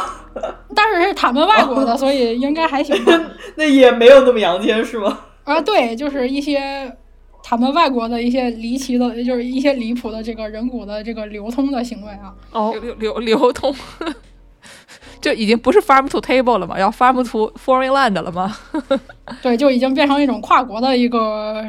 猫狗， 进出口贸易，确实是变成贸易了。当然，必须得承认啊，就是我们这个专业有的时候也会参与到这种人骨的跨国流动当中啊。嗯，嗯，作为一个人类学家，随身带一些这个人类的遗骸，其实也不是很难解释。 human trafficking，我还是要说啊，就是以下这个介绍的这个，就是现在的这个行为啊，全部其实是合法的，只是哦听起来就是，但是听起来也确实很离谱。比较野蛮而已。这个事情吧，本身没有发生在我身上，发生在我同事身上。然后他经历过两次类似的事情，一次呢是从美国到加拿大，还有一次呢是从美国到新西兰，哦，就是随身携带了一些挖出来的人的骨过那个边境。好刺激哦，听起来。 我已经在笑了。他作为一个美国人，其实是非常了解美国人美国这个海关的尿性的。 当他准备去加拿大的时候呢，临出发之前，他是准备了非常多的这个材料，以哦证明这个东西的合法性的。哦，就是说我并没有在境内杀人，然后逃窜到加拿大， 它是一个它是一个古代的一个事情。那那我们想说，这个东西呢，它过海关的时候，它它可能会有哪方面的风险呢？它一方面它是人嘛，它肯定是有一些这种刑法上的风险的。那另外呢，对吧？另外呢，他们是古代的人，是挖出来的，那可能它是有一些这个文物保护或者是这个这个文化遗产方面的风险的。嗯，那也是啊对啊，对，它又是从地里头被挖出来的，那可能它是会有一些生物安全上面的风险。哦，是是，对不对？对所 以哦，对，因为有土啊什么的。嗯，对，所以叠了这么多 buff 在这个东西上头，按理说海关不是应该非常的谨慎吗？但不是的，我这个同事时隔多年之后回忆起来那一天，仍然就是心有余悸。他跟我说，说当时我就看着那个安检用的 X 光机上就呃横向飘过去了一个人人脸，然后这个安检员就看着那个人脸 飘了过去，没有并没有发出任何的疑问。问都没问是吧？对，连问都没问。他妈妈非常的担心，一路上都在给他打电话，说你到底有没有顺利过海关，有没有被人家扣下来，有没有被海关关小黑屋。结果没想到，当时的场景就是这一张脸平行的平移过去之后呢，就再也没有下文了。哦，第二次呢，他是去新西兰，然后过海关的时候呢，可能大家也有一些了解吧，就是新西兰的海关号称是这个全地球最严格的海关。哦，为了就是怕因为呢物这种外来物种入侵什么的。嗯，对，因为就是它有这个这个生物安安全上面的一个很大的这种风险啊。你像你平时你带个鹌鹑蛋啊，这个这个螺蛳粉之类的东西，可能都会被罚的那种啊。哦，沾了泥土的户外用品都是要报备的啊，就是你的哦那个对雪是的具是上面是沾了一点泥，它可能都这个泥土里面一些微生物什么东西的都他们都要都要管的，很严的。 对嗯，所以他为了保险起见，就主动申报，然后跟主动坦白跟海关说，我这个皮箱里有一些刚刚挖出来的人骨头。他拉着皮箱走到了海关的这个小桌子面前，然后海关的负责人问他说：“啊，你这个箱子里是动物制品吗？”他说：“不是，是人的。”然后那个海关说：“啊，那没事儿，你走吧。什么？只是只是人骨啊，那人没类事。制品，人类人类制品不不构成威胁是吗？什么？我觉得可能是他们他们的这个管理是说，如果是动物制品，那要做什么；如果不是动物制哦，品，对，它是有 SOP 的，对对对，对吧？那就不用做什么。所以说，它虽然它里面可能是个人的尸体，但是这个不 trigger 它的底下的那一系列，就是这这玩意儿就是连 AI 都不如的感觉，就是他们这个 SOP 就是只要 if 什么什么，那那 else 是这个全都是放在这个 else clause 里面，就没没事没事啊。嗯大家看看，这文科的教授还会还会编程 呢，对厉对不厉害？对，不愧是有四颗智齿的人。对啊，不愧是有思科知识的人。” 最后这个结果是他当时强烈要求海关说：“你一定要打开我的箱子看一眼，再把我放过去。”你瞅一眼吧，哎，就是高低尝尝咸淡儿吧。哥，你看看美美不美啊？ 就是最后在他的强烈要求下，就是海关才打开看。然后当时因为新西兰这个海关非常的非常的严格嘛，经常会搜出来一些奇形怪状的东西，所以当初还当时还有一个电视台正在做一些做一档那个电视节目，就是来报道说这个海关有多么离奇怪的这个发现。然后那帮人举着那个摄像机摄像机就过来说说，我能不能拍一拍呀、然后呢，拍上了吗？没有，但是因为在我们那个实验伦理方面有要求，就是说人的那个遗骸是不能上那个社交媒体的，哦那对当对然对也不能随便上电视了。不是，我问一句啊，一般实验伦理，人的遗骸不让上社交媒体，咱们这个发公众号让发吗？不是吧？那个论文发出来的应该是可以的吧？嗯对，全部都是已发表的材料啊，这个跟我本人并没有什么关系啊，这个照片不是我拍的呀，我不负责风险啊。 那没事了，那除了我们这种，就是一些倒霉的人类学家啊，会随身携带一些少量的这个人类遗骸过海关之外呢，更大宗的也更加有争议的一个行为，其实就是刚死的人干嘛配阴婚吗？出于某些目的进行一些跨国的销售。哦，这个这个需求主要在哪儿呢？其实是主要在于这个医学研究啊，还有当然嗯还有我们的研究，就是我们这种人类学研究，它有是需要解剖或者是观察一些人的这个遗骸，尤其是人的骨头的嘛。嗯，大家可能了解过一些，就是在这个早期啊，可能十八世纪、十九世纪的时候，在欧洲这个偷人的这个从坟地里偷一些人的尸体进行解剖，这个事情是违法的。哦，当然，现在也是违法的，对不起。对啊， 就是想说，嗯，直到这个一八三二年的时候，其实英国才颁布了一个解剖法，就是允许医生啊去用这个太平间或者医院的这种无主的尸体进行这个训练。嗯，这时候医学不就是更快速的发展起来了吗？嗯但是因为这个医学的发展嘛，它这个解剖这个尸体又来了，又又发现了，供不应求了啊！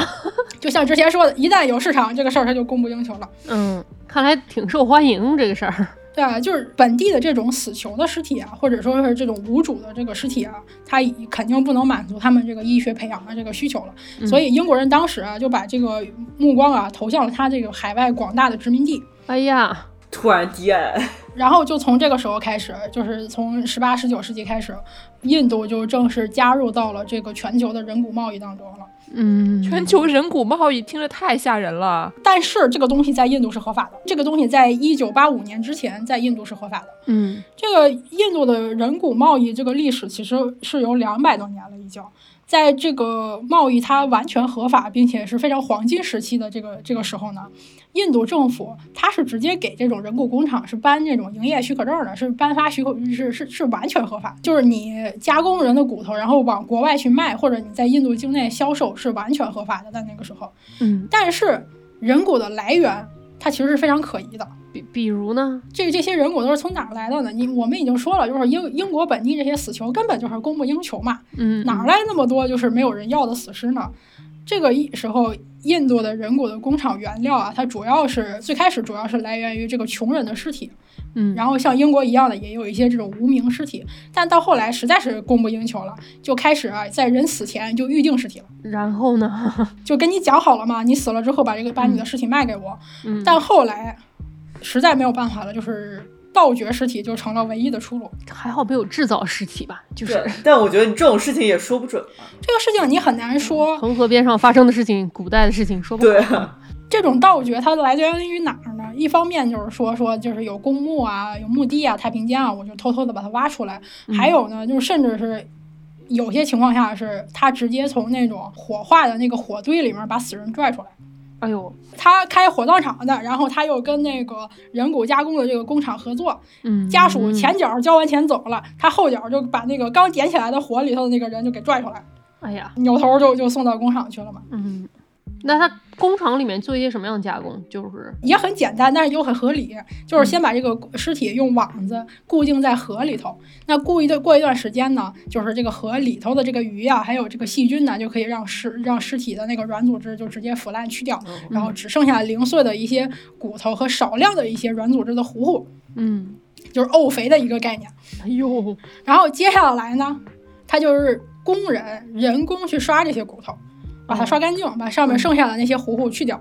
再用这个氢氧化钠的这个水啊进行水煮加工，去掉所有的这个软组织还有脂肪。这时候呢，它处理完之后的这个人骨呢，它是黄色的。嗯，但是如果我们看实验室当中就是站着的那个，呃，那个那个人骨架，就是经常跟我一起上课的那位同志啊， 就他一般那个骨头都是比较白的，是雪白的。对这个对其实是一种审美上的一种趋向，它并不是针对有实际意义的。那那为了让它变成这个雪白的呢，这些人骨呢还是呃还要进行暴晒，然后浸泡硫酸。就是因为之前一开始说他这个对尸体的需求主要是一些解剖上面的需求嘛，那变成人骨了，他就肯定已经没有解剖这件事情了。那他卖到欧洲去，主要就是做成骨架让大家上课用吗？对，这个就是学那种那个骨骨骼肌那个肌肉解剖学的时候会用的一些东西。嗯我们上课的时候也要用，我我以前一直以为那东西是塑料的，没想到是真也真有真 的不是有有也很多有是塑料的，也有有很多是是塑料的哦哦，科研室门口穿白大褂站着那个肯定是肯定是塑料的，但是医学院肯定是有一些人的，有有一些真人的。你像我今年上课的时候，跟我一起站着的那位大哥，他就是一个印度来的。哦，他叫啥名儿？不是，皮皮虾师傅知道吗？就是你这话说的非常的感觉非常理所当然，啊对吧？那位大哥，你就在这个时期啊，就是我们经历过这个骨头的这个处理之后呢，这个时期这个时候这个骨头它不是散装的嘛，嗯，它有一大堆混在一起嘛。那下一步呢，这个工厂就会把这些骨头批发给分销商，嗯，就是分销商按照需求啊，它进行进一步的加工。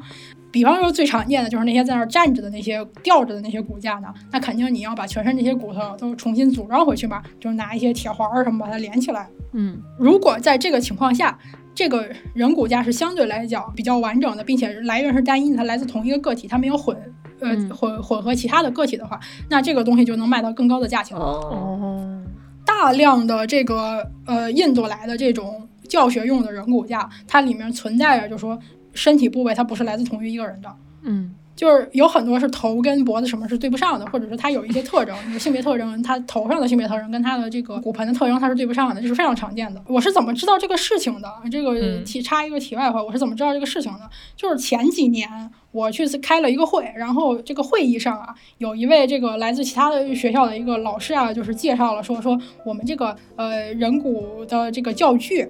它对我们的日常教学的一些影响，它的好处和坏处。然后它的里面就提到了说，我们这里面好多骨头都是从印度来的，所以呢，它就存在着说这个不同个体混合到一起，没有办法去判断说这个这一组人他是来自于几个个体这样的事情。它呢就给这个教学给学生呢就是带来了一些挑战，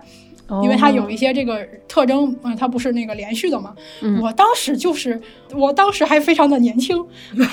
还不太了解这里边的事情。还非常的单纯。我坐在底下，整个人就永远的停留在了他说啊，我们这些骨头都是从印度的活人来的的时候，我就永远的停在了那一刻。然后后面这个这个老师就在滔滔不绝的讲，我们在教学当中应该这样，应该那样。然后我心中就只有一个声音说啊，你们还在讨论教学？ 非常震撼，是不是？三观受到了冲击。我听我听到了一个非常可疑的一一个习在不管是在法律还是在这个伦理就是啊嗯上都非常可疑的一个事情。然后你跟我谈论的是啊，我们的学生在未来的考试当中可能会这面临一些挑战 啊，是重点吗？这个事儿太搞笑了吧，这都。就啊就当时就给我的幼小的心灵带来了巨大的这个震撼。原来是这样的呀。年轻人也是很不容易的。经过了一些历练啊，那除了这个，就是我们做一个完整的这个呃人站在那儿之外，它还有一些什么呃，还有一些什么样的这个处理呢？它有一些这个。解剖教学的时候呢，是让你看说每一个这个颅骨它的不同的形状，然后它的功能是什么的。那这样呢，就为了要看到颅内的情况，它就要横着把这个颅骨锯开，嗯，就像我们做这个头骨位一样，把上面那个盖儿取下来，然后把这两部分分开，然后在底下的那个这个头这个面部的这个部分呢，在两边儿安上那个螺丝，然后在这个盖儿上呢安上两个钩儿，这样的话它又能回去，就再给勾上。哦哦，这个也是一个常见的一个教学用的一个状态。那还有一个最最珍贵的一个最最昂贵的一个情况就是什么呢？就是一个完整的儿童的骨架。哦，不，这个跟珍贵和昂贵比起来，稀少？吗？对吧？这昂贵是现在这个讨论的话题吗？ 还是这个问题啊？对吧？对啊，就是你对，就是在教学上来说，就是你在研究上说说说，我这个人他已经他已经，开始讨论教学，并没有同流合污呀。我啊们现在就是当年的皮皮虾师傅， 脑子里面只有昂贵的儿童。昂贵的贵的知识教学，好老师，它少见的一个地方其实是在于，就是说儿童的这个骨架它是非常脆的。而且有很多小骨头，就是它还没有完全的骨化，然后融合成为一个整个的个体。它有很多不同的那种小的骨化点，就是非常非常小的小骨头粒儿。所以这成年人有二百多块骨头，但是儿童可能有三百多块，它是非常琐碎的那种小东西，是很难找到一个完整的，并且知道它的年龄的。嗯，所以这个就是在作为教学的一个样本来说，还是非常少见的，也因此就是说它非常的贵，就在这个人工贸易当中，它非常的昂贵。嗯，然后这个事实就直接其实催生了就是人骨贸易在印度的不合法的这个立法的过程。从一九八五年开始，人骨贸易出口就是非法的了，但是仍然可以在印度境内进行销售。为什么在一九八五年说是出现了这个法律呢？嗯直接的与最直接的原因就是当时有个人骨贩子，他出售了一千五百具的儿童骨头。哪哪儿来的呢？一千五百名儿童，对啊，哪哪儿对来的呢？听起来是一个加拿大教堂底下埋着的概念啊。对，所以这个来源就非常的可疑，什么地方才能同时死这么多的人，死这么多的孩子？对啊，嗯，当时有一些外国的媒体就传闻说，这些人骨贩子绑架儿童，然后杀死儿童来获得人骨。嗯嗯这个传闻传到了印度这个当地，就是这个工厂的所在地之后呢，嗯当地人民呢对于外国人就产生了极大的这个反抗情绪，他们嗯认为说这个人骨工厂都是由外国人主导的。就是对我们都是出口卖给你们的，所以嗯因此呢，在这个前后这个时间段呢，有一名这个日本游客就被攻击了，还有一名这个澳大利亚的游客就被当地人给杀死了。嗯因为当地人就觉得说你们外国人都参与到迫害我们儿童的这个阴谋当中吧，嗯嗯，最终就是 这种嗯好好就是这种恶性事件推动了这个印度政府去禁止出口这个人骨的制品，不是禁止出 口，对吧？禁止对禁止出口这是重点吗？然后工厂就说我们现在要搞出口转内销是吗？ 对呀、就是你这儿童能少死点儿吗？对这个事情，这个问题现在就来了。就一方面就是当时这个禁令出来之之后，就欧美的医学院就是进行了一些非常低矮的操作，他们当时试图迫使这个印度政府取消这条禁令，就我们还嗯需要、你们你们不能禁止出口，不然的话我们医学院经营不下去了。 嗯，以前我们每个学生都可以拥有一个完整的骨架来做他的作业，现在只只能两个人用一副了。美。哇， 啊，资本主义好可怕啊！一些一些西方教学震撼。真的，这这个是这个事情是真的，就因为真的是在这一个时期前后，很多的这个人骨是从中间被锯开的，然后分成两份儿，分成两份儿给那个学生 用。呃，我们实验室有好多从从别的地方收来的那些，就是以前作为教具的那些人骨，都是这样被处理的，被从中间劈开的。这个啊，听不下去了，听不下去了。那在这个事情发生之后呢，就是在明面上，这种出印度的出口就结束了呀，它就它就非法了呀，对不对？嗯嗯，可是这个欧美国家它还需要这个东西啊，它不能说我、我不上课了呀。也不是不行，不上课。也也不是非得这样上课吧，对吧？所以最近几十年呢，就就是其他地区的人骨啊，就包括就是巴基斯坦地，巴基斯坦的甚至是有报道说是他们有卖从从从中国往外卖的，就这些人骨呢是用来也也是填补这个。这个这个印度的这个这个缺口嘛，然后用来去补充，就是然后用来就是出出出口到这个这个西方世界，等等，八五年以后到现在还还有这个需求吗？还有大家听过一个东西叫做锁料吗？就塑塑料，塑料，这个我可以轻微的辩解一下。现在的这个翻模技术其实是非常，就是它模模型技术其实是非常成熟的，但是这嗯个质地跟真的骨头的质地真的区别很大。就你只要一摸你就知道这两个不是一个东西。但是你教学来说，对啊，你需要这样的智力上的需求吗？你需要的不是研究它的结构就可以了吗？这个分情况，就比如说我们现在教本科生的这种就是比较基础的课，我们全部用的都是那个模型了，就没有一个是真的了。当然，这些模型呢，大多数也是从曾经是活着的人他们的遗捐献的遗体上面翻模翻过来的，就是他们以前也是嗯这那样没什么问题啊有一些这个对啊，特异性的。你情我愿都行啊。有一个比较专门的一个场景啊，可能是需要真的这个人骨头的，就是在你要是要做那个考古发掘的话，就是你在考古环境当，你在考古遗址当中，你第一步其实就是要判断这个东西它是不是骨头，第二步就是要判断这个东西它是人的还是动物的。那这个时候，它很多时候是凭经验的。就它是一个很经验性的一个东西，它并不是一个我拿一些这个简单的数据就可以呃或者这个测量方法就可以解决的一个问题。这种经验就来源于这个骨头的所有的特征，包括它的质地，然后嗯，包括它的这种状态，所以是需要你去摸一些这个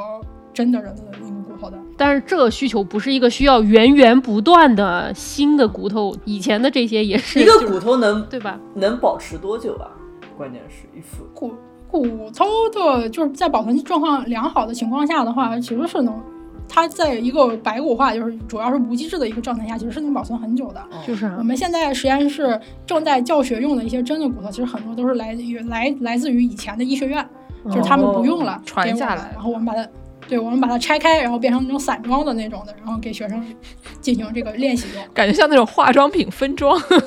化妆品一个大白盘给你拆开，我是真的以前经常就是要拿那个钳子之类的去剪那些那个铁丝儿啊，把那个铁丝儿从肋骨上抽出来，把它弄散了嗯这样的。但是说回来，这个事情本身啊，医学院他们还想要真的骨头。嗯，那现在这个情况是个什么情况呢？就是法律上是禁止的，但是在欧美国家的这个医疗器械的这个呃医和医疗用品的这个公司的仓库里，你仍然能看到来自印度的骨头，标着说就是仅限印度境内销售的骨头和没有标产地的骨头。啊，哼，印度儿童啊，真不容易啊哈、人嘛也不是非得上医学院，对吧？人嘛也不是非得看病，也不是非得活着，是吧？ 都是一种选择。怎么突然 spiral 成这样啊？对不起，对不起，嗯 总总之，我们这期节目大概就是从那种非常温馨的父慈子孝的地方，怎么突然就拿着小孩的乳牙做一个可可爱爱的那种花儿的这个呃胸针啊，就开始就是买买卖印度小孩的尸骸了。这个 快乐都是突然短变暂成了的。大型伦理啊，对，就就从伦理片从儿，从那个新闻联播进入了焦点访谈。 就是啊哎，但是呢，总之就是这个跟骨头相关的这些用途就过于的丰富了，导致就是好的坏的什么都能用啊。嗯，那我们今天讲了也挺多的了啊。皮皮虾师傅今天这个在人民群众高涨的呼喊安可的这个呼声中，给大家返的这个场，大家满意不满意？啊，买一满个意给满意钱满意满意，给满意满意满意给给给皮皮虾师傅呃买点儿骨头也不能买点啥呀，真是的。啊，嗯买点这个皮皮虾吃吃吧啊！买点视神经对吧？买点视锥神经， 让一他体搞一一体些嫁接。啊我补充一下啊，就是尤其是在国外的一些社交媒体上，大家是能看和网站上，大家是能看到有人在卖一些所谓的合法的人骨头的。嗯，哦，哦，该跟你说这个东西是合法的，他可能就卖给你一个呃头骨啊，或者一头骨的一部分啊，或者是一个腿大腿骨啊之类的这种东西。嗯，嗯，但是这个东西它是法律上的一个灰色地带，因为嗯他们挖的时候都在说我们这个是为了科学目的的，但是他们卖的时候其实都是为了那些猎奇的人卖的。哦，哎呦，各位猎奇的朋友们，听听广播就够了啊，不要哦去购买对对这种对对奇怪的东西啊。变态由我们四个里面两个人承担就行了，你们不要当。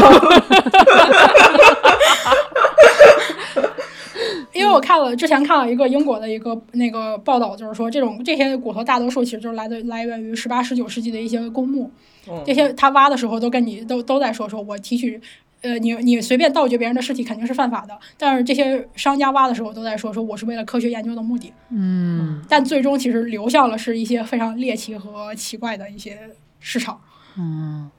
但是什么是合法的呢？你可以把你的智齿拔下来，然后寄给珠宝商，让他给你做一个戒指，这个是合法的。蒂凡尼现在可能也不不接这个活儿了，你们再找找别的吧。嗯嗯，那我们今天结尾，皮皮虾师傅有什么推荐的歌儿不？哎呀，有什么这个铁窗泪系列的？ 不是，我们不是一期父慈子孝节目吗？那就吉祥三宝了， 对吧？就刚好这个这个维多利亚女王，这个一家三口非常的这个这个和和和和和和和睦啊，你就想想两个人合起来把另外一个人的牙给拔了，听着和睦吗？ 也是挺和睦的。行，好，那我们结尾就给大家放一个吉祥三宝吧。给大家最后送点温暖。好的，那感谢大家收听《世界莫名其妙物语》。您可以在微信公众号、微博和豆瓣关注我们，也可以在爱发电平台和小宇宙平台给我们打赏。想要给我们介绍生意的朋友们，可以在微信公众号后台点击商务合作，获得我们的联系方式；或者想要加入农广天地粉丝群的朋友们，呃，在小宇宙问一问，看有没有人愿意拉你入群。呃对对对对。 本期节目就到这里，感谢皮皮虾师傅，那我们下期再见，再拜拜！见。你别光挥手啊。哎，太阳出来，月亮回家了吗？对啦，星星出来，太阳去哪里啦？在天上我怎么找也找不到它。他回家啦。太阳、星星、月亮就是吉祥的一家。妈妈，哎，叶子绿了，什么时候开花？等夏天来了，花儿红了，果实能去摘吗？等秋天到了，果实种在土里能发芽吗？它会长大的。花、叶子、果实就是吉祥的一家。宝贝，啊，爸爸像太阳照着妈妈，那妈妈呢？妈妈像绿叶托着红花，我呢？理 想种子一样正在发芽，我们三个就是吉祥如。